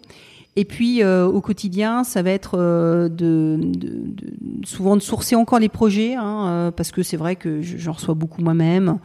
et puis j'ai peut-être la, le, feeling peut-être plus fort, l'expérience plus fort sur les premiers projets, sur les sur les premières rencontres. Et puis après accompagner nos entrepreneurs et puis aussi aller voir des investisseurs et leur expliquer que eh bien il y a plein de fonds qui sont super, mais celui qui a la meilleure performance et qui aura la meilleure performance et la capacité à, apporter le plus euh, aux entrepreneurs dans les années qui viennent, euh, bah, c'est nous. Mais normalement, si je comprends bien, euh, la tech fait que tu peux, tu peux, gérer plusieurs fonds, tu peux, faire, tu peux, tu peux gérer beaucoup de dossiers d'un coup. Quoi. Complètement. ouais. Donc on a une capacité à développer le modèle infini aujourd'hui. On est arrivé au point où il n'y a pas de raison qu'on ne le fasse pas dans d'autres géographies. Euh. Si ce n'est qu'au moment pour sélectionner les investissements, là, de toute façon, à un moment, il faut quand même, alors je sais pas si c'est long à, trouver euh, la pépite, mais enfin la pépite ou la, mais euh, il faut quand même que tu mettes du temps. il faut que tu regardes les dossiers. C'est long de trouver un de se dire ok. Entre il n'y a pas de règle. Il n'y a pas de règle. Il n'y a pas de règle. Et puis moi j'aime bien rencontrer les projets très tôt parce que ça permet de voir si les entrepreneurs ont suivi. Après, euh, non. Après, si on veut, si on veut développer à l'échelle le modèle One Rack Time, euh, bah, c'est tout le travail que n'importe quel entrepreneur doit faire euh, sur le choix des collaborateurs, les valeurs, la culture d'entreprise, parce que c'est ce qui va faire qu'on va pouvoir répliquer de ça sans que ça soit moi qui dois être à l'origine de la réplication. Mais tu, vous faites que de la série A ou de l'ICID ou Alors, on, amorce, on suit, on, mmh. on les séries A et on, veut, et c'est pour ça qu'on a un fonds euh, qu'on prépare, un, fonds Let's Stage, euh, euh, donc un fonds plutôt de développement, doté de manière plus conséquente pour aller suivre nos, sociétés sur les tours suivants, les séries B, C, D. donc on va préparer ça pour 2022 peu d'exit par rapport à votre portefeuille ou peu d'exit tout court? Parce qu'en France, il y a, un, marché de l'exit qui est, qui est, il y en a peu en fait. Alors, trois exits partiels en, quatre ans, mmh. déjà c'est un super chiffre. Mmh. Généralement, ça arrive beaucoup plus tard. Et on, a euh, redonné de l'argent de manière conséquente cette année à nos investisseurs, seulement après quatre ans d'historique d'investissement, ce qui aussi n'arrive euh, pas souvent. Euh, sur le marché des exits, d'une manière générale, c'est un, vrai sujet. Et c'est pour ça que quand on voit les valorisations qui, enflent, on peut se réjouir, mais in fine, c'est à la fin du marché qu'on compte. Hein. Mmh. Euh, et euh, quand tu as une société qui valorise la taille de son marché, on peut se dire que l'exit sera compliqué. Donc ça aussi, hein, pour les entrepreneurs, moi je leur dis toujours, fais attention à ton, à ton histoire actionnariale. Ça sert à rien de vouloir viser trop, trop fort parce qu'à un moment, la réalité des chiffres va te rattraper et qu'il faut pouvoir rationaliser une valorisation et qu'in fine, peut-être le dernier moment où on la rationalisera, c'est quand quelqu'un voudra te racheter ou que tu t'introduiras en bourse. Et si tu as toujours été trop et que c'était pas justifié, euh, la, la, la, fin sera pas terrible. Donc ça aussi, c'est un point important, hein, c'est qu'il faut garder, euh, par rapport au marché US, on se dit toujours les valorisations euh, des sociétés françaises sont beaucoup plus faibles. Oui, mais elles commencent à enfler beaucoup là. Et on n'a pas le marché des exits comme, comme les US, comme, comme la Chine. On n'a pas de marché des, des, des IPO aujourd'hui, même si ça frémit. Euh, on n'a pas véritablement beaucoup d'acquéreurs. On n'a pas des logiques de build-up aussi dans les entreprises. Euh, moi, j'adore quand euh, on fait ça, par exemple, avec Plus Simple. Plus Simple a levé de l'argent pour acheter des sociétés. Et ça, c'est génial. Et ça, ça crée de la valeur. Donc, donc ça aussi, il n'y a pas encore cette C'est une boîte partielle, Oui. Qu'est-ce qu'ils font? Ils font de l'assurance pour les. c'est un courtier d'assurance digitale pour les pros et les PME. D'accord. Très joli. Ah oui? Très belle boîte Très jolie société euh, qui se déploie en Europe. Euh, très belle exécution. Tu investis à titre perso? Oui, bien sûr. Dans, nos sociétés. Dans tes sociétés, d'accord. Et Jean-Marie Messier, il est à l'opérationnel aussi? On a Jean-Marie. Euh, il est là. très. Qu'est-ce qu'il fait maintenant? Il vit où Jean-Marie, il est toujours banquier d'affaires. Donc Jean-Marie, il a sa société qui s'appelle Messier Partner. Mmh. il a conseillé récemment Veolia, hein, donc le rapprochement Veolia Suez, euh, c'était l'un des, l'un des banquiers conseils euh, de, de Veolia, donc euh, grosse opération de l'année. Il continue à, à, faire des. Mais il est en France, il est à New York. Il, est en France. D'accord.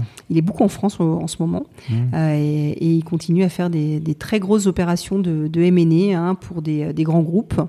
Et puis en même temps, euh, sa passion, je crois que c'est, c'est l'entrepreneuriat. Et à travers One Rack Time, il, il arrive à, trouver aussi ce qui l'a toujours motivé quand il était grand patron, c'est la capacité à anticiper et, pouvoir détecter très tôt des sociétés qui vont, qui vont introduire des ruptures d'usage, de technologie, des nouveaux modes de consommation. Et je crois que ça, ça le, ça le fait beaucoup vibrer. Donc on a beaucoup de chance parce qu'on est son projet passion. Qu'est-ce que tu as dans ton job Le dimanche soir, quand tu, tu vas penser à ta semaine, qu'est-ce que tu aimes euh, Qu'est-ce qui te passionne? Les échanges que j'ai au quotidien avec mon équipe, euh, nos entrepreneurs, mes, euh, mes, associés, nos investisseurs, c'est des rencontres passionnantes. Et en fait, il n'y a pas une journée qui, qui est pareille. Donc, j'ai pas de quotidien. Donc, c'est ça qui est super. Et quand tu regardes un peu tout ce qui s'est passé depuis, depuis la création en 2014, euh, ça a été plus facile ou plus difficile que ce que tu croyais? C'était plus difficile que tout ce que je n'aurais jamais imaginé. Et je pense que si aujourd'hui on me disait tu recommences, je dirais non, non, c'est trop dur. Après, je fais comme tous les entrepreneurs, je te dirais ça, et puis j'aurais, ça me démangerait de recommencer deux secondes après. Mais euh, non, non, ça a été le, début. En fait, j'étais pas préparée à, à entreprendre. J'ai pas passé assez de temps à rencontrer des entrepreneurs. J'ai rencontré beaucoup de fonds d'investissement, de VC, mais j'avais juste pas la, notion que eux, ils avaient souvent fait en faisant un spin-off d'une société, en étant euh, dans une grosse entreprise qu'ils n'avaient pas vraiment créée. Il y a très très peu de VC qui ont été créés, euh, de fonds de, de venture qui ont été créés ex nihilo, comme ce qu'on est en train de faire avec One Time. Donc en fait, j'ai complètement euh, loupé euh, ce euh, cette empathie que j'aurais pu avoir avec des entrepreneurs qui auraient aussi pu m'aider un peu plus à éviter de faire les erreurs que, que, que finalement. Tu veux dire que tu n'as pas eu assez de bagages euh Ouais, je pense que j'ai pas assez euh, euh, rencontré des entrepreneurs quand j'ai démarré ma propre entreprise. Alors maintenant, c'est super parce que voilà, je démarre aujourd'hui, forte de l'expérience de One Rack Time et de tous les projets dans lesquels on a investi. Je pense que je serai un peu plus affûtée. Euh, mais le début, c'est pour ça que j'ai pas été assez vite au début. Donc, euh, du coup, ça a pris un peu plus de temps que prévu. Euh, après, euh, j'ai Ty Chris qui dit souvent, moi, je m'en fiche, hein, le temps que ça prendra le temps qu'il faut, mais je réussirai. Donc, je pense que ça, c'est le, le, propre de tous les, entrepreneurs. Mais j'ai, au début, c'était très dur. Et, et d'ailleurs, je dois remercier. c'est Richard Menveux de French Web qui, je me rappelle, en 2015, m'a passé un coup de fil. Il me dit Qu'est-ce que tu fais à Chamonix? Tu viens. Je dis, mais attends, il dit, attends, tu, tu, tu, tu viens à Paris, euh, tu viens bosser dans mes bureaux euh, chez French Web. Donc, je crois qu'on est le seul fonds qui a été incubé par, euh, par un média. Hein. Donc, One Time a été incubé par French Web. Et, et Richard m'a beaucoup aidé à dire, non, tu, là, maintenant, tu, tu, tu fais. Et ça aussi, c'est le conseil que je donne aux entrepreneurs, c'est passer un maximum de temps à rencontrer d'autres entrepreneurs pour bien comprendre ce qui va marcher, pas marcher. Et puis démarrer vite. Moi, j'ai pris trop de temps à démarrer. Et, euh, je me rappelle euh, au tout début de One Rack Time, euh, Jean-Marie et moi, on avait fait une, journée à New York où on avait rencontré beaucoup de venture capitalistes, des, personnes incroyables. Et j'avais John Borswick, qui était le, fondateur de, de BetaWorks, qui est un gros incubateur new-yorkais, qui m'avait dit démarre tout de suite. Et là, j'avais regardé, j'ai dit mais non, je suis pas prête pour démarrer. C'était au tout début. Et, et en fait, j'aurais dû démarrer beaucoup plus vite et pas préparer autant euh, qu'on l'a fait. donc ça, c'est un conseil à donner, c'est lancez-vous, osez, faites. Mais au début, en fait, j'étais trop dans le syndrome de euh, probablement euh, du cadre qui est dans un grand groupe et qui doit euh, préparer ah, à fond, quoi. Lancez-vous sans préparation. je comprends totalement que ça t'ait réussi, hein, mais tu peux, enfin, tu, tu peux vraiment, si il faut quand même calculer, il faut à un moment avoir un esprit qui est à fond et qui calcule toutes les possibilités, et un, jeu d'échecs, quoi. Parce que si tu, tu, tu, te lances trop vite et que tu vois pas la première embûche, euh, c'est difficile. Alors attention, moi j'étais préparé. Voilà, il faut se préparer. J'ai mis un temps de préparation et j'étais très bien entouré. Je suis très bien m'entourer. Hmm. Mais euh, c'est, euh, j'ai pris trop de temps à, à commencer à investir. Mais tu, tu, as, ça. tu as, quand vous avez des projets, combien vous êtes au comité de sélection, par exemple? On est trois. Trois. Bon. Euh, alors c'est un bon chiffre, trois. Trois, ça fait deux contre un. Donc est-ce qu'à un moment, euh, vous arrivez, qu'est-ce qui se passe si par exemple toi, tu sens pas du tout le dossier ou tu le sens à fond et les deux autres non ou comme vous êtes, il faut, il faut un moment que vous soyez d'accord? Il faut une collégialité. C'est très important. Parce que dès qu'il y a un veto, c'est mort. Quand il y a un doute, il n'y a, pas de doute. Il n'y a pas de veto parce qu'en fait, euh, au fur et à mesure que tu instruis le projet, tu, arrives à, à converger. Enfin, c'est naturel. Il faut que ça soit naturel en fait. Il faut que ça soit fluide. Oui, puis quand tu commences à te connaître, euh, quand tu connais ton collège, tes, tes copains, tu, tu, à un moment, les, vous avez les mêmes questions, les mêmes les réflexions, les mêmes doutes. C'est d'ailleurs le, le ça devient peut-être la zone de confort. Donc à un moment, il faudra peut-être en sortir un peu. Mais, euh, mais bon, pour l'instant, ça, voilà, on est, on est confortable au sens, euh, ce qu'on fait, on, a l'impression de le maîtriser. Pourquoi One Time? Alors, André Manoukian t'en parlerait beaucoup mieux que moi. Euh, donc, ah c'est bah, la, c'est la danse du quadrille. Euh, il nous l'avait, euh, il nous l'avait expliqué à une soirée One Ragtime. c'est la danse du quadrille qui est la première danse qui est venue de la de Paris à la Nouvelle-Orléans, qui est devenue la Cake Cup, la danse euh, du cake, euh, du moment du cake, mmh. euh, qui était la danse des esclaves, qui ensuite a donné lieu au ragtime. Et le ragtime, c'est le jazz, c'est le blues. Donc ça n'existe plus, mais c'est l'influence qui est toujours là. Donc en fait, c'est voilà, on voulait quelque chose de très international. c'est musique, enfin c'est la musique de l'arnaque, non? Alors oui, c'est la musique de l'arnaque, mais euh, c'est du entertainer. Hein. oui, c'est ça, euh, oui. Euh, d'ailleurs, c'est la première fois qu'on me le. c'est pas très flatteur, si tu vas dire. C'est pas très flatteur, mais c'est aussi la première musique qui a véritablement. ce côté un peu tout, tout, tout, tout, tout, tout. Enfin, c'est très haché, quoi. C'est bah, c'est euh, mmh. blanc noir. Oui. C'est euh, c'est comme le code informatique. C'est binaire. Mmh. Euh, c'est euh, comme les décisions d'investissement, c'est binaire. Et puis c'est aussi euh, le nom de code du programme de surveillance des données euh, de la NSA qui qui a donné lieu euh, à, euh, au nom Prism, mais le nom de code c'était Ractam euh, à l'époque, donc c'est aussi de la data, c'est de l'IA. et puis tu parles de l'arnaqueur, mais c'est aussi Rhapsody in Blue et tout un tas d'autres musiques qui sont des musiques de Ragtime. Est-ce que tu peux m'expliquer un peu le rôle de France Digital en deux mots? On entend parler de French Web, on entend parler de plein de trucs, mais qu'est-ce que c'est exactement? Alors, France Digital, c'est la hmm. plus grosse association de start-up et euh, de VC euh, en Europe mmh. et en France. Ah euh, il y a plus de 2000 membres. Mmh. et c'est une association qui fédère les acteurs, venture, les ventures capitalistes et les startups, ce qui est assez unique et qui nous permet d'être la voix du digital en France, la voix des startups, la voix des scale-up. Mmh. donc il y a une donc moi, je, je, fais partie du board de, de France Digital depuis euh, depuis un an. Euh, et l'objectif de France Digital, c'est de faire en sorte que euh, bah, on continue euh, à faire du lobbying pour favoriser le développement d'une fiscalité appropriée pour pour l'entrepreneuriat, faire en sorte que le numérique soit à l'agenda du gouvernement de l'Europe faire en sorte que euh, quand il y a des décisions européennes qui sont prises sur, par exemple, le Digital Act, on puisse faire voix euh, et la voix des startups françaises et des VC français et euh, faire du lobbying sur ça, faire en sorte que on sensibilise les entrepreneurs sur des sujets clés tels que l'impact, tels que la diversité, tels que euh, le recrutement des talents aussi, euh, mettre en place, alors il y a aussi plusieurs chantiers autour de l'IA ou euh, de l'attraction des talents en, France. Donc c'est une équipe d'une vingtaine de permanents avec un board qui est composé de 10 investisseurs et 10 patrons de start-up qui tournent tous les deux ans.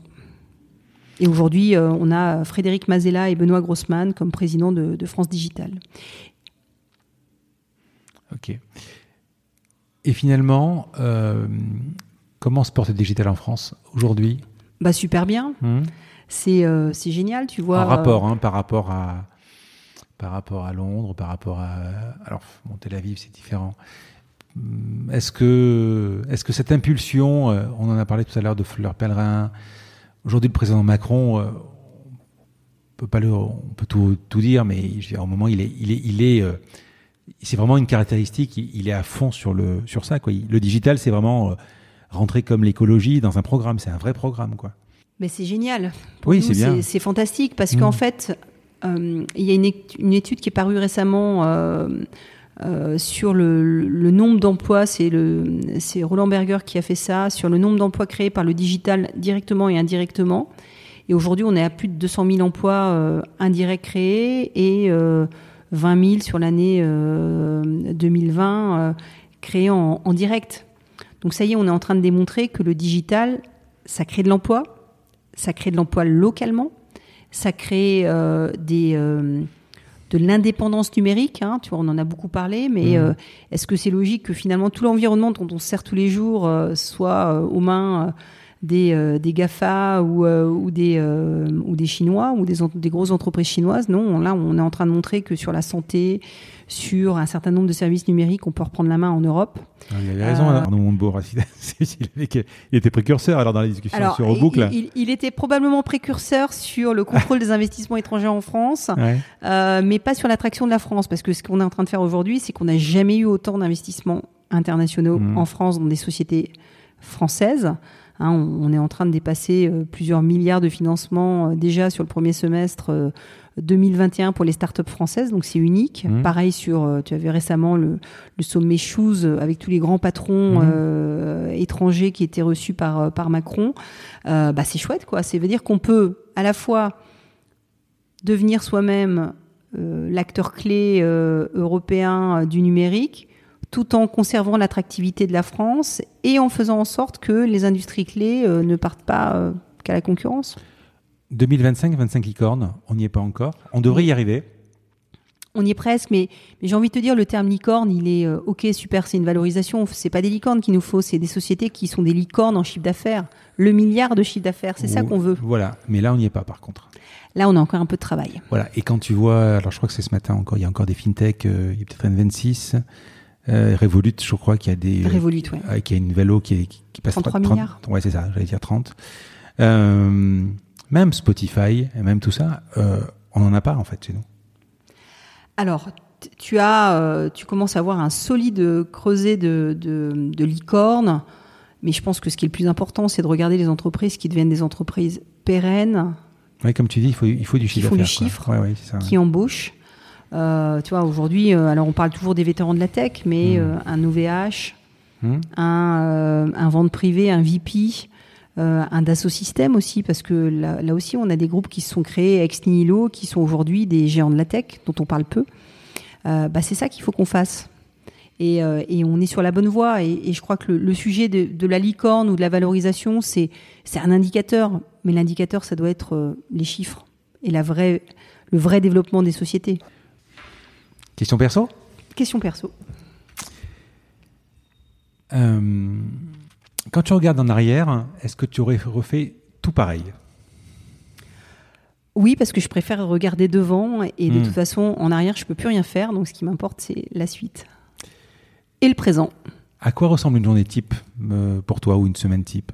T'as des, euh, Il y en a pas vraiment. Alors, Hmm. quand je suis à Chamonix, j'essaye de, de, de faire plus. euh, parce que j'ai pas forcément le temps de faire quand je suis en déplacement ou à Paris, donc euh, j'essaye de, de faire du sport, que ça soit aller faire euh, du ski de fond, du ski de randonnée, du ski alpin, du VTT, sortir. Donc euh, Chamonix me, me- et dès que je suis dans un coin de nature, je vais m'efforcer de faire peux ça. monter sur le Mont Blanc.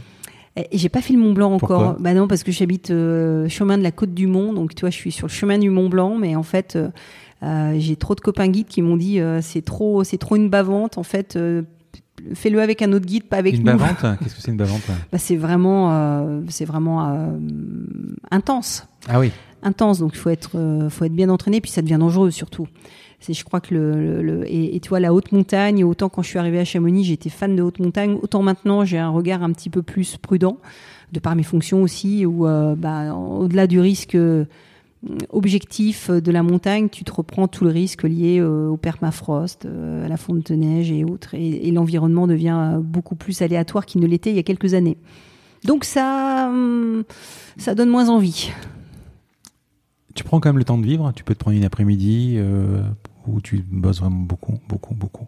Non, je, je prends beaucoup. Je suis une hédoniste, je t'ai dit. hein. Mhm. Donc euh, non, non, je, je, je vis bien. Tu vis bien? Le week-end, tu déconnectes? Je déconnecte, euh, je fais euh, euh, du sport, je suis en montagne, je suis au bord de mer, je suis avec des amis de la famille, mais je, non, non, je, ça m'arrive très peu de travailler les week-ends. Je peux toujours, de toute façon, dans notre métier, on est toujours plus ou moins connecté, bien sûr, parce qu'il faut parfois réagir assez vite. Mais non, ça va. J'ai un rythme, un rythme de vie, et de toute façon, c'est pas du travail, ça m'amuse.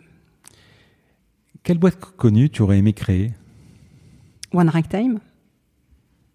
C'est facile celle-là. hein. Ouais. Une autre? Une autre. Euh, ah, une boîte Toi qui es geek, euh, voilà. euh, dans la génétique, Two, Three and Me. Tu sais, toutes les, les sociétés Ouais. d'analyse du DNA, et, et ça, ça me passionne. Ça, c'est des ouais. sujets que j'adorerais faire. Et à quel personnage connu tu aurais aimé ressembler Ou être? Alors, ça peut être euh, un entrepreneur, mais ça peut être un- quelqu'un qui, a, qui est dans l'histoire, peu importe. Qui Euh, t'admire, en fait, ouais. Qui j'admire? Mm. Euh, Bonne question. Euh, je des explorateurs. Je me suis dit Christophe Colomb. Alors je sais pas si c'est un homme qui était très admirable, mais avoir cette capacité à partir comme ça, c'était incroyable. Euh, donc ça c'est euh, des- Ça doit être, euh, enfin, je te- ça doit être quand même incroyable. Parce que l'explorateur, on en a quand même. J'en ai un juste en ce moment qui est Bertrand Picard sur le podcast, qui passe en ce moment. C'est un explorateur. Mais là, effectivement, tu as raison. C'est-à-dire prendre le bateau et c'est l'explorer. Mais c'est parce que nous, les explorateurs, ils vont explorer quelque chose plus ou moins, qu'ils vont cartogra- cartographier. Il y a un, un truc. Là, c'est tu prends ton bateau, tu sais pas où tu vas. Quoi. Ouais, mais tu, tu dis, il fallait être complètement frappé à l'époque Ouais. pour faire ça et se dire que tu quittais tout pour aller explorer le monde et aller plus loin. Et ça, ça me fascine. Donc, euh, alors, je sais pas si c'est Christophe Colomb, mais toute cette, euh, cette vague d'explorateurs et, euh, et de, ouais, de, de, de, de héros à l'époque. Alors, c'est marrant parce que on parlait d'espace tout à l'heure, mais ouais, la, conquête de l'espace, moi, me fascine pas du tout. Ah oui. Tu vois, je, je suis beaucoup plus fascinée par la conquête des mers. Je me dis, c'est dommage qu'on n'ait plus de Cousteau. On a, on n'a pas encore un- et, et qu'on se passionne pas beaucoup Jean-Louis plus. Jean-Louis Etienne qui fait un truc qui est pas mal en ce moment, là, qui est en train de faire une sorte de, de dôme qui va explorer l'Antarctique, etc. Il, fait, il, y a, il y a des choses qui sont, qui sont faites. Mais Et voilà, ça ouais. c'est, ça c'est, euh, Mais il sait où il va. Je veux dire, avec trois satellites, tu sais où tu es, quoi. C'est pas pareil, quoi. Christophe Ouais. Colomb, ce que je veux dire, c'est le bateau, il, il, largue, il largue les amarres. Il, ah non mais c'était, énorme à l'époque de faire ça. ouais. Donc euh, ouais, l'exploration comme ça, ça, ça me, ça m'aurait fasciné. Quel est ton talent principal? Mon talent principal, Mm. c'est, c'est difficile à dire, euh, de toujours bien dormir. En fait, T'es euh, encore hédoniste? Ouais, je pense qu'en fait, euh, tu vois, je suis, je suis heureuse quand je suis dans un endroit, je suis heureuse quand je suis avec euh, des personnes. Et, et dans le la vie quotidienne, parce que ce qu'on fait, c'est quand même assez stressant, je le vis toujours bien. Voilà, donc je pense que c'est bien dormir, pas être. Un peu à la, un peu à la Scarlett O'Hara, demain fera jour? C'est un peu ça, ouais. Ouais. Je me dis qu'en fait, euh, ça devrait bien se passer. Optimiste, donc. Probablement, ça c'est oui, probablement. De toute façon, ça. si t'es pas, si t'es, si t'es entrepreneur sans être optimiste, euh, je crois que ta vie, t'es, t'es beaucoup plus heureux en étant optimiste qu'en étant pessimiste. Qu'est-ce qui t'énerve? Euh, je suis pas très patiente, donc euh, quand ça va pas assez vite, ça peut m'énerver. Capricieuse Alors, aussi? Capricieuse non, mais mais je sais ce que je veux. Est-ce que tu peux me donner deux, trois flashs ou des photos de ta vie euh, professionnelle euh, qui t'ont marqué si tu devais faire ta, ta vie en trois, en trois photos? Alors, ma vie en trois photos, Ou en trois petites vidéos. En trois petites vidéos. Euh, déjà, c'est euh, c'est finalement c'est ces dernières années qui m'ont le plus marqué. Parce que euh, j'ai vécu des choses que je trouve incroyables ou des rencontres incroyables que si on m'avait dit que je les aurais faites quand j'étais étudiante en école de commerce, j'aurais j'aurais pas cru. Tu vois là, euh, tu parlais de, de, Jean-Marie. Jean-Marie, c'est un monstre sacré. La première fois que je, je l'ai rencontré, parce que j'ai osé dire que j'étais à New York et que euh, s'il était là, ça me ferait très plaisir de le rencontrer, alors qu'en théorie, j'y avais pas accès. euh, voilà, il conseillait, il conseillait Orange, mais il était, c'était le grand patron qui parlait à Jean-Marie Messier. Euh, donc euh, ça, ça a été une rencontre incroyable. euh, je crois que c'était la Tour Rockefeller, et de me retrouver dans un bureau avec Jean-Marie Messier. Tu vois, c'était, c'était incroyable. Et, et, Donc tu as forcé le trait, tu as forcé le truc. ah oui, complètement. J'ai, j'ai osé. Tu te dis, eh ben, je- c'est intéressant, tu te dis, on sait jamais, ça pourra servir? Pas du tout. C'est juste que j'avais envie de le rencontrer. En fait, euh, c'était notre, enfin, je, je, je, je l'ai pas raconté, mais c'était notre banquier d'affaires sur Dailymotion. Ouais, je crois que tu Et il était, euh, bien sûr qu'on on interagissait avec lui. on l'avais déjà voit- vu, en fait. ouais. Je l'avais pas forcément encore vu. Et, un, et, un- et par contre, j'intéressais beaucoup avec son collaborateur qui s'occupait de la mission. Et à un moment, euh, j'ai dit à son collaborateur, tiens, je vais à New York, je suis à New York là. Ah, ça me ferait délirer de rencontrer Jean-Marie Messier. Je crois que je l'ai dit comme ça. Et, euh, euh, Laurent m'a dit, bah si tu veux, il est là. euh, tu le rencontres cet après-midi. Et voilà. Et donc ça, ça oui, j'ai forcé le, j'ai forcé le trait. Récemment, ce qui, pareil, m'a, c'est un peu un, flash, c'était complètement iconoclaste. Je me suis retrouvée, en fait, j'ai sympathisé avec l'ancien patron de Sony, Nobuyuki Hidei, qui a été patron de Sony pendant 20 ans, que c'est un, un monsieur à un âge très respectable aujourd'hui, euh, qui est, euh, euh, qui est euh, organisé il y a un an une session pour des entrepreneurs japonais pour leur montrer ce que c'est d'entreprendre. Et je me suis retrouvée à Tokyo avec des Japonais, bien sûr, des entrepreneurs, Nobuyuki Hidei. On a fait un- et il y avait l'autre personne invitée par Nobuyuki, euh, c'était euh, Jerry Yang, le fondateur de Yahoo. Ah oui, Et donc, on était Ouais. tous les deux à intervenir. Voilà, donc ça, c'était euh, c'était un moment incroyable. Et puis, il y a un autre moment qui, qui m'a qui m'a marqué, mais qui est aussi le, le fruit du hasard. Donc, dans, dans One Ragtime, il y a, en plus de Jean-Marie, j'ai, j'ai aussi euh, Philippe Bourguignon qui, euh, qui joue un rôle euh, très fort depuis le début du projet à nous accompagner. Et puis, par Philippe, par un concours de circonstances. euh, L'ancien patron du Club Med, l'ancien patron d'Euro Disney. oui, et puis surtout depuis euh, 15 ans, investisseur euh, Venture aux côtés de Steve Case, euh, qui était le fondateur de AOL, qui a fait Révolution Venture. Donc il, il investit dans la tech depuis patron, 15 quoi. ans. Mm. Grand patron, grand Mm. monsieur, grand leader. Et, euh, et par l'intermédiaire de, de Philippe, j'ai eu l'opportunité, alors sans qu'il euh, qu'il me l'ait dit d'ailleurs, mais je pense que c'est bien par lui. euh, un jour, on m'a contacté, on m'a dit tiens, on cherche cinq personnes pour faire l'introduction de Michelle Obama à Paris, euh, à l'accord Arena, donc à Bercy. Et, euh, et c'est comme ça que je me suis retrouvée sur scène pour introduire Michelle Obama euh, sur euh, Becoming. Donc c'était incroyable puisque je, je suis intervenue à Bercy. Et- Tu lui as parlé? Alors oui, et puis surtout, ce qui est fou, c'est... Elle est impressionnante, pareil. Ouais. et puis c'est se retrouver, euh, bah, t'es, sur la scène à Bercy, quoi, dans le noir, Mm. et t'as 20 000 personnes qui te regardent, et il faut dire euh, la phrase que t'es censé avoir répétée. Et j'ai eu un grand moment de solitude quand la personne qui euh, nous avait euh, préparé m'a dit, juste avant d'intervenir, mais au fait, si tu veux dire autre chose, tu peux. non Voilà. Donc ça, c'est des flashs professionnels que j'ai eu. Alors, il y en a eu plein d'autres. c'est marrant parce que c'est trois flashs. En général, les gens disent autre chose, disent plein de choses. Mais toi, c'est trois rencontres, en fait. Ah, moi, c'est les rencontres qui me marquent. Ouais, c'est bien. Et, et, euh, et c'est pareil. euh, C'est des boosts.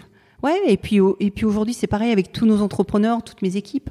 C'est ce qui me fait plaisir au quotidien. J'ai la chance de rencontrer des gens incroyables au quotidien. Incroyables par leur vie, hein, pas, pas, pas parce que, et là encore, je veux, euh, moi, ce qui m'intéresse, c'est les, c'est les expériences de vie, c'est les personnalités. Quel est le bouquin sur ta table de chevet Ou un bouquin que tu pourrais conseiller?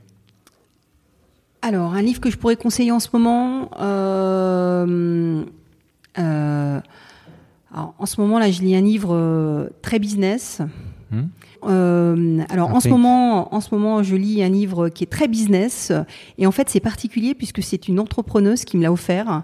La semaine dernière à Barcelone, j'ai rencontré une entrepreneuse assez étonnante et euh, elle m'a offert un livre en partant qui était de Hard Think About Hard Think de, Andros, de Ben Horowitz, Hmm euh, l'un des fondateurs de Androsen Horowitz, euh, qui raconte euh, bah, tout ce qu'on dit pas quand on est entrepreneur. Donc, euh, et c'est amusant parce que c'est une Tu lis entrepreneuse en anglais? En anglais, c'est Mm. une entrepreneuse qui me l'a offert. Film ou série?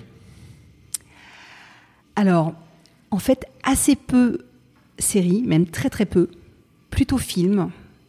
Et je dois dire que je préfère prendre un livre plutôt que regarder une, euh, un film.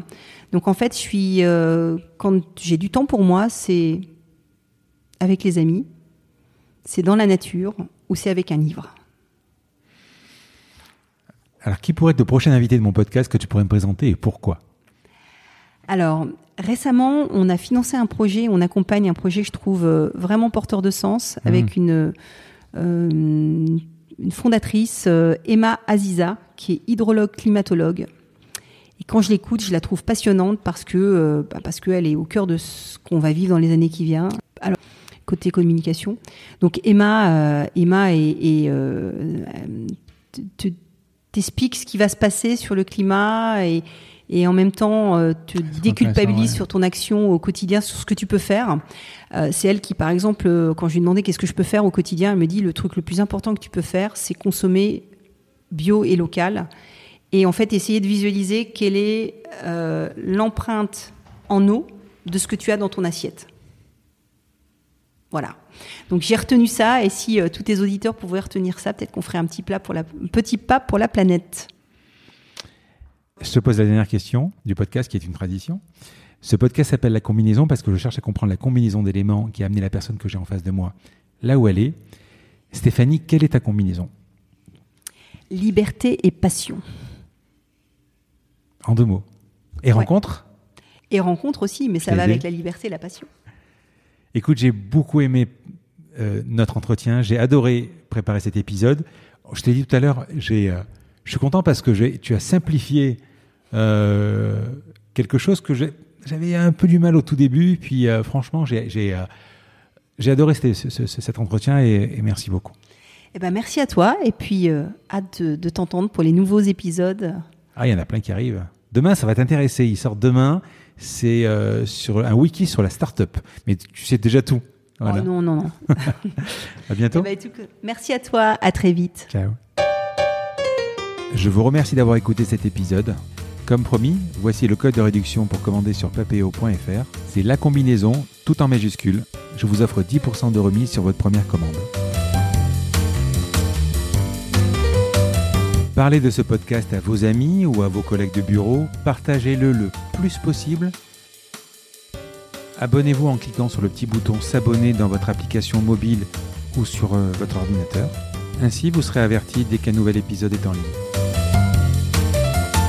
Je sillonne la France pour vous proposer de nouveaux invités. C'est vraiment beaucoup beaucoup de travail. Ce n'est pas mon métier, vous l'avez peut-être compris.